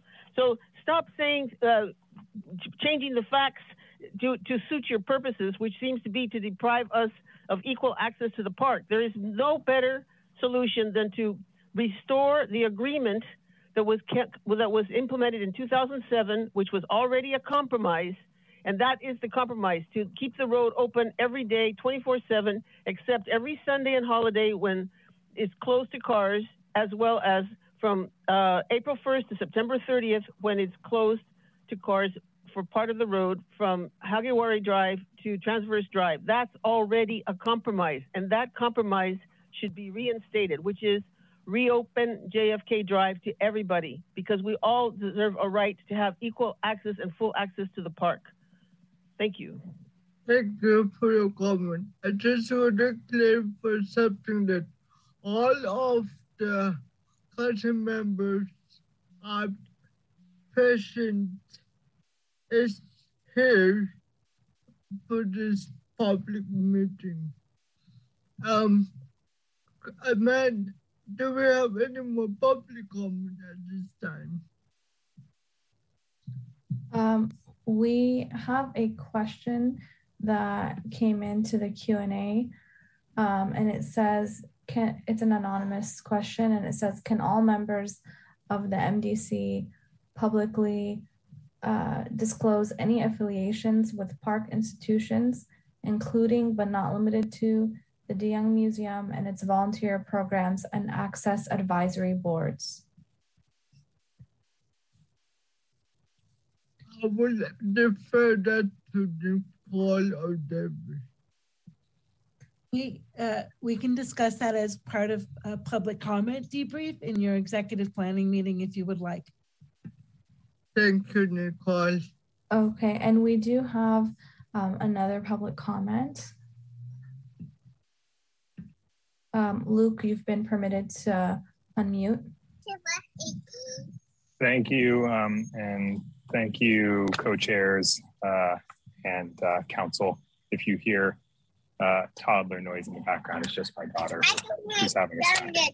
So uh, thanks for your uh, patience with that in background. Um, my name's Luke Bornheimer. I'm one of the lead organizers of an organization called Kids Safe SF um, that has been advocating um, for the continuation of what is being called Kid Safe JFK or, or Car Free JFK, as, as many others know it. Um, we have also been advocating and working with RPD and MTA to increase access to the park um, notably through reform on the museum garage, which is um, drastically underutilized right now, um, as well as through Conservatory Drive West, uh, increased ADA spots on Nancy Pelosi, um, more parking behind the bandshell, as you all heard about today. Um, and I just, um, I just want to emphasize that uh, I've spent, I've spent countless hours on JFK in the past year, um, many of which was with our two-year-old daughter um, as she learned to scoot um, and just was able to kind of live freely, not worrying about uh, a car hitting her. Um, and I've talked to countless um, people with disabilities who have traveled from as far as Fremont or San Jose to San Francisco to visit JFK, the western and car-free sections of the park, and um, and Upper Great Highway when it was closed to uh, car traffic. Um, and they came here specifically for the fact that these spaces were car-free and they were smooth. Um, and so they were able to use them without fear of getting hit by a car and with the peacefulness of not having car noise and exhaust nearby. And so, first and foremost, I just want to highlight the fact that there are a number, um, a good chunk, maybe the majority of the disabled community who supports spaces like this and wants to see more of them. Um, and I also want to emphasize that we are continuing to advocate for increased access, um, especially around parking for people with disabilities. Um, again, mentioning mentioning the museum garage, it's been terribly mismanaged. Um, the board that oversees it uh, hasn't met in over two years. Um, and despite what the museums say about the museum garage, six of the seven board members on that museum garage board uh, are affiliated with the museums. So if there's anyone who can do something about the museum garage, it is the museums, despite what they say publicly. Um, and so we will continue to advocate for increased access to the park, including the JFK, including for people who must drive cars. Um, we know that there is a need for that, and we will continue to advocate for increased access. And our focus is on just keeping the space peaceful and safe for kids and people of all ages and abilities, and especially people with disabilities, to go around freely without the fear of getting hit by a car um, or having to deal with car noise and exhaust. Thank you so much for your time, and I hope you all have a great rest of your day. Thank you for your comment. Are there any public comment at this time?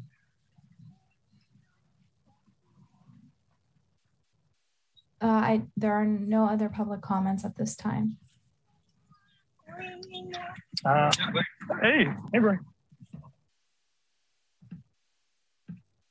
Okay. Um, now we uh we're going to I'm gonna wait for like 10 seconds before moving into next um item of, agenda for last comment for this item.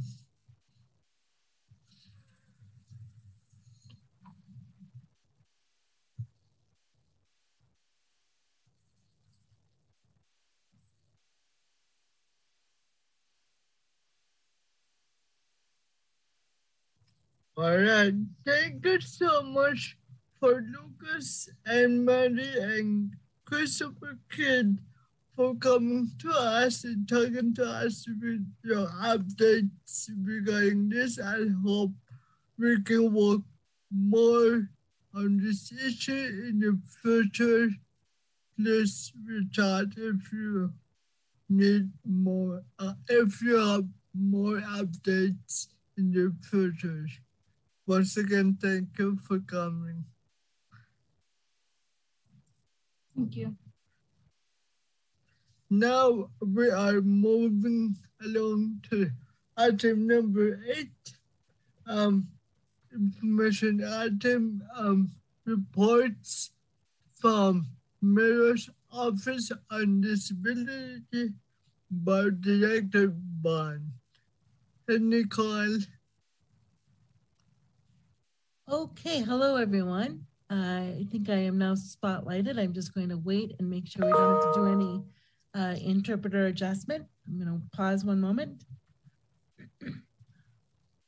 Okay, I'm going to be uh, reading some uh, highlights from uh, a, a, written report that I have this month, which I will uh, make sure that um, uh, John from the MOD office gets to all the council members uh, following this meeting, and it will be posted to the MOD website under what's new on um, Monday morning.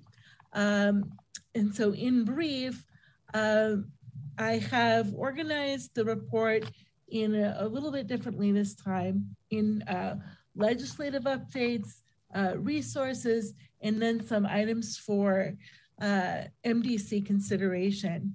Regarding the legislative updates, I will not go into detail about those. Those are explicitly um, listed in the report, but they pertain to the accessible business entrance ordinance and uh, improvements and outreach that's happening there. Um, the uh, Land Use and Transportation Committee is going to be hearing the uh, uh ABE extension item that the council heard last month on Monday, October 18th, and the program website is complete. I've also listed the resolution uh, from Supervisor Chan re uh, regarding the Beach to Bay car free connection and equitable access to Golden Gate Park proposal. I have listed details on the Shared Spaces Permanent Program, which uh, the council will be updated on and the public will be updated on on the November 19, 2021 MDC meeting. And also an item housing needs assessment and production pipeline reports for seniors and people with disabilities, which has passed. And this council will also be hearing that item at the November 19th meeting. So please take a look at that legislation uh, and uh, the details related to that uh, at your leisure when you can. At the state level, I'd urge you to look at um, Senate Bill 639, which is a bill to end subminimum wage for people with disabilities in California. The council may want to discuss in executive planning meeting if you would like to uh, prepare a supportive response or not in that uh, particular legislation. And I've also listed updates on the Transportation Network Company uh, Access for All legislation, which is continued in uh, proceedings to the California Public Utilities Commission and is currently focused on access fund offset requirements. In terms of local disability community events, there's a few things that I'd like to highlight. First, yesterday was the first annual National Disability Employment Awareness Month celebration, which MOD intend, attended. And we did highlight the work of uh, the MDC Employment Subcommittee. And so the council may consider hearing an update from the Employment Subcommittee at an upcoming public meeting so we can learn more about that. Also wanted to let you know that this weekend, starting tonight, is the 35th annual Superfest Virtual Disability Film Festival, which you can watch at your own pace and there are interactive live events for more information on that. Uh, it is a live digital film festival. You can go to superfestfilm, one word.com backslash superfest, one word, hyphen 2021. And uh, finally, in terms of local events, a reminder that October 26th is the California Master Plan for Aging regional forum that is focused on ending homelessness among seniors and people with disabilities. This is another virtual forum that will be held on October 26th uh, from 1 to 3 p.m. You can register uh, via the Community Living Campaign website at SF Community Living, one word, dot org a few resource updates that I wanted to provide. One is another reminder that if you're experiencing uh, uh, difficulty with rent or uh, eviction protection, the city has a resource for you with, uh, with the, these resources, sf.gov backslash rent help. You can also access this information if you don't have access to uh, internet or email uh, by calling uh, 311. An update on COVID 19 vaccine avail availability. Third doses are currently available for immunocompromised individuals. November 2021, we expect a launch of a disability specific San Francisco vaccination clinic at the Lighthouse for the Blind. You may recall that they hosted another, uh, an earlier disability specific vaccination clinic. These discussions are underway and dates will be announced soon. It would be open to all Lighthouse clients and as well as any San Franciscan with disabilities. An update on the home vaccination program that that program is still available by contacting the call center as well as any other question that you might have around the best way to access the COVID-19 uh, vaccine. The focus on the homebound program is still on first doses. Uh, individuals that are previously vaccinated through the home program who would like a third dose are welcome to call and then they're placed on a wait list um, for when we have more information for when we will have uh, folks available for that process. The call center number again is 628 217 6101.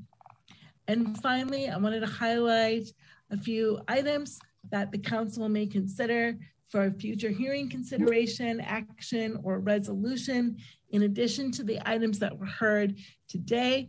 Uh, the Better Market Street accessibility improvements update may be a potential topic. Uh, virtual public meeting participation for people with disabilities, post emergency order continuation request uh, is a, a, potential topic.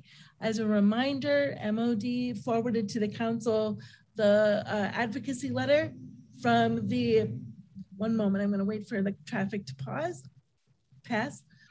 Uh, we forwarded an advocacy letter to you from the Community Alliance of Disability Advocates, or CADA, uh, that was sent to the mayor's office and the city administrator asking for continuation of virtual meetings post emergency. Uh, recommend that you take a closer look at that. If you haven't had a chance to do that yet, please do so. Um, multiple city departments are currently working on a response to the questions raised in the letter, and the virtual meetings of the MDC, at least, will uh, continue until at least December 31st of this year. Two more items before I close out the report are the uh, Empowered San Francisco Technology Needs Assessment for people with disabilities and older adults has uh, is about to be released with formal recommendations for public review. That expected release date is October 18th, 2021. I know this council has been interested in that and may want to consider inviting uh, inviting folks to uh, discuss uh, those results. And finally, another agenda item for consideration could be uh, a visit again from the Department of Children, Youth, and Families about the Summer Together program and also the SF Rise program and how um, we're uh, accommodating and working with children and youth specifically with disabilities. And, and that for now concludes my report. I just want to mention that if anyone from the public would like to engage with any, mem- any part of this report or has any questions, they can email us at mod at sfgov.org or they may call 415 554 6789. We also encourage you, if you have access to email, to join our distribution list by contacting us or by visiting our homepage at https colon backslash backslash sf sfgov.org backslash MOD. And once again, I will forward this report to all the council members immediately following this meeting, and it will be posted under the What's New section of the MOD website on Monday. Thank you very much. Thank you, Nicole, for the report. Now I go to item number nine, general, general public comment. Thank can you please open the meeting for public comment? Yes, so we welcome the public's participation during public comment periods. There will be an opportunity for public comment at the beginning and end of the meeting. Each comment is limited to three minutes. If you want the council to respond to your comments following the meeting, please provide your contact information by email message to mod at S F G O V dot org with the subject MDC comment reply request.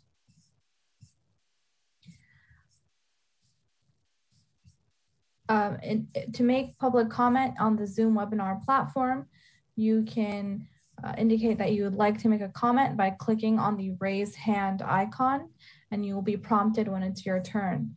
You can also use the Q&A feature in the Zoom webinar to be recognized or to make a comment.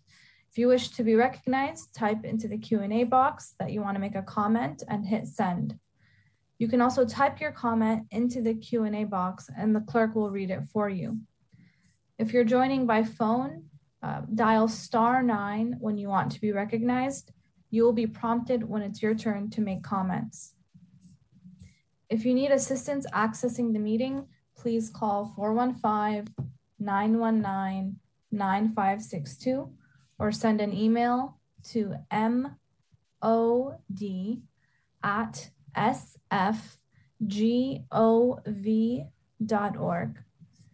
At this time, members of the public may address the council on items of interest to the public that are within the subject matter jurisdiction of the council that are not on this meeting agenda.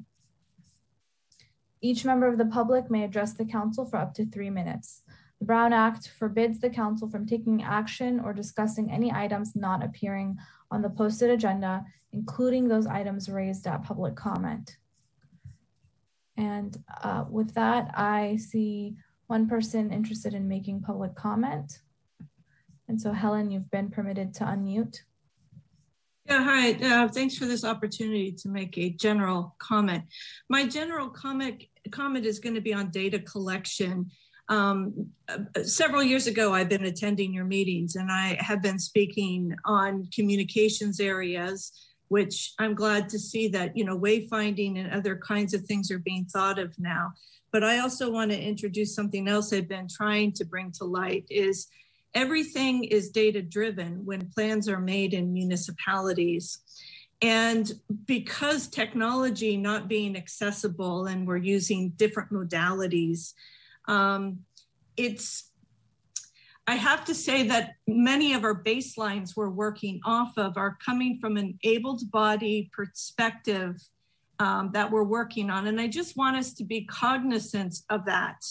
Um, I do appreciate hearing that now there's outreach going to uh, do tours and different things so persons with disabilities and seniors can um, provide you um, additions to the data. But just as we heard today, when data is taken off of cell phone data and we have a digital divide, we have persons that may not be using this type of technology. We may not have accuracy of persons with disabilities and our elderly and people who may not use the technology that are in our parks or use different types. Maybe they're using Wi-Fi or may, maybe, you know, so it's not an automatic pickup with the data the city is purchasing to make these plans. And I just want to reiterate that we need to be really aware of this and understand the frustration of the disability community because if we're not there in the data, our voices do need to be stronger as you're hearing. And I hope we can continue to work together, but I also think we need to be aware that technology should be addressed at some point here so that when things are data driven, we're getting more accurate baselines that aren't from an ableist perspective, instead are for, from a perspective where there's inclusive.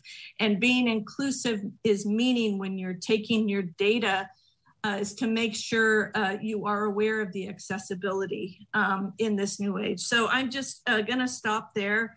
Um, I, I, know we can continue working on this, but I just want to bring the light um, to the area of being to understand why the community um, is upset. I am also upset but we're willing to work but we also need these improvements to happen and our voice heard stronger than it is and you can't be relying on data collection all the time when we were left out because of inclusivity and accessibility issues thank you thank you for the comment are there any other public, general public comment at this time? Yes. Luke, you've been permitted to unmute. Thank you. Thank you. Thank you so much. Um, I just wanted to, to chime uh, back in. I meant to mention in my previous public comment that, um, and I put this in the chat as well, um, I would be happy to connect with any members of the public and the council um, regarding JFK, Golden Gate Park, and really anything else that you feel I and KidSafe SF can be helpful with for the for the disabled community, um, including just standing in solidarity with you and helping advocate for anything uh, that you think could be improved. Um, so I put my contact information in the chat, but I'll repeat it here for anyone um, who's listening. Uh, my email is Luke, L U K E, at kidsafesf, dot com My phone number is 617 899 4487. And I welcome anyone to reach out to me. I'm happy to connect with anyone um, and especially happy to talk about how um, accessibility can be improved in the park um, and elsewhere around the city and how uh, I and, and KidSafe SF can, can help with that. So um, please don't hesitate to reach out and thank you again for all your work. Thank you for that offer and we will get in touch with you. Thanks. Um, are there any general public comment at this time? I just wanted to elevate through the chat that Jennifer Walsh uh, put in the chat the, uh, another announcement regarding the October 26th uh, forum that was uh, mentioned in my report. Again, uh, Jennifer Walsh says October 26th from 1 to 3 p.m. called the California State Master Plan on Aging, Ending Homelessness Among Seniors and People with Disabilities community living campaign. Uh, and then she's listed the community living campaign website that I listed earlier, or also the Dignity Fund, which is https backslash backslash www.sfdignityfund, one word, uh, dot org for more information. Thank you, Nicole. Um, are there any general public comment at this time? There are no other public comments at this time. Thank you.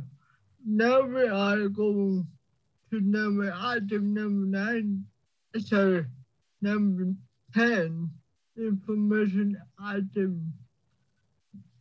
Can you please um, amend, can you please read any correspondence received by MOD in the past month? Yes. We received an email from Victoria Bruckner. The subject line says public opinion in SF remains two to one in favor of opening JFK Drive to cars. Dear Mayor Breed, members of the San Francisco Board of Supervisors, and San Francisco City and County Department and Commission leaders. I'm writing to alert all of you to the fact that an, that an online poll conducted by the San Francisco Chronicle continues to show that respondents are voting by a margin of two to one in favor of opening John F. Kennedy Drive to car traffic. This margin appears to have been consistent during the entire time that the poll has been running. It shows that keeping JFK Drive closed remains deeply unpopular with the general public in San Francisco and the, and the Bay Area. Please treat this data item with the utmost seriousness during the time that you will be considering and voting on the future of JFK Drive and Golden Gate Park. Sincerely, Victoria Bruckner. And that is the only piece of correspondence we received. Also, through the chair, if I might just remind folks that we did receive that um, advocacy letter from CADA. And so um, if if uh, you don't have it or you need us to send that again, that is formal correspondence that we're sending to you, the Mayor's Disability Council, uh, from CADA around the uh, the uh, expressed need for the continuation of virtual public meetings. So uh, please uh, take a moment to review that. If you do not have it, John Costi from our office can help get that back to you, please. Thank you. Thank you. So for that, we are going to move along to next item, item number 11. Um, are there any council members' comments or announcement at this time? Go ahead. Yes. Um, this October, today's October 15th, and this is World White Cane Safety and Awareness Day. And I just wanted us to uh, encourage people to recognize canes, the, which are often used by folks with vision loss. And um, that's all I wanted to say. Thank you. I think that's good information. Are there any um, council members have comments or announcement at this time?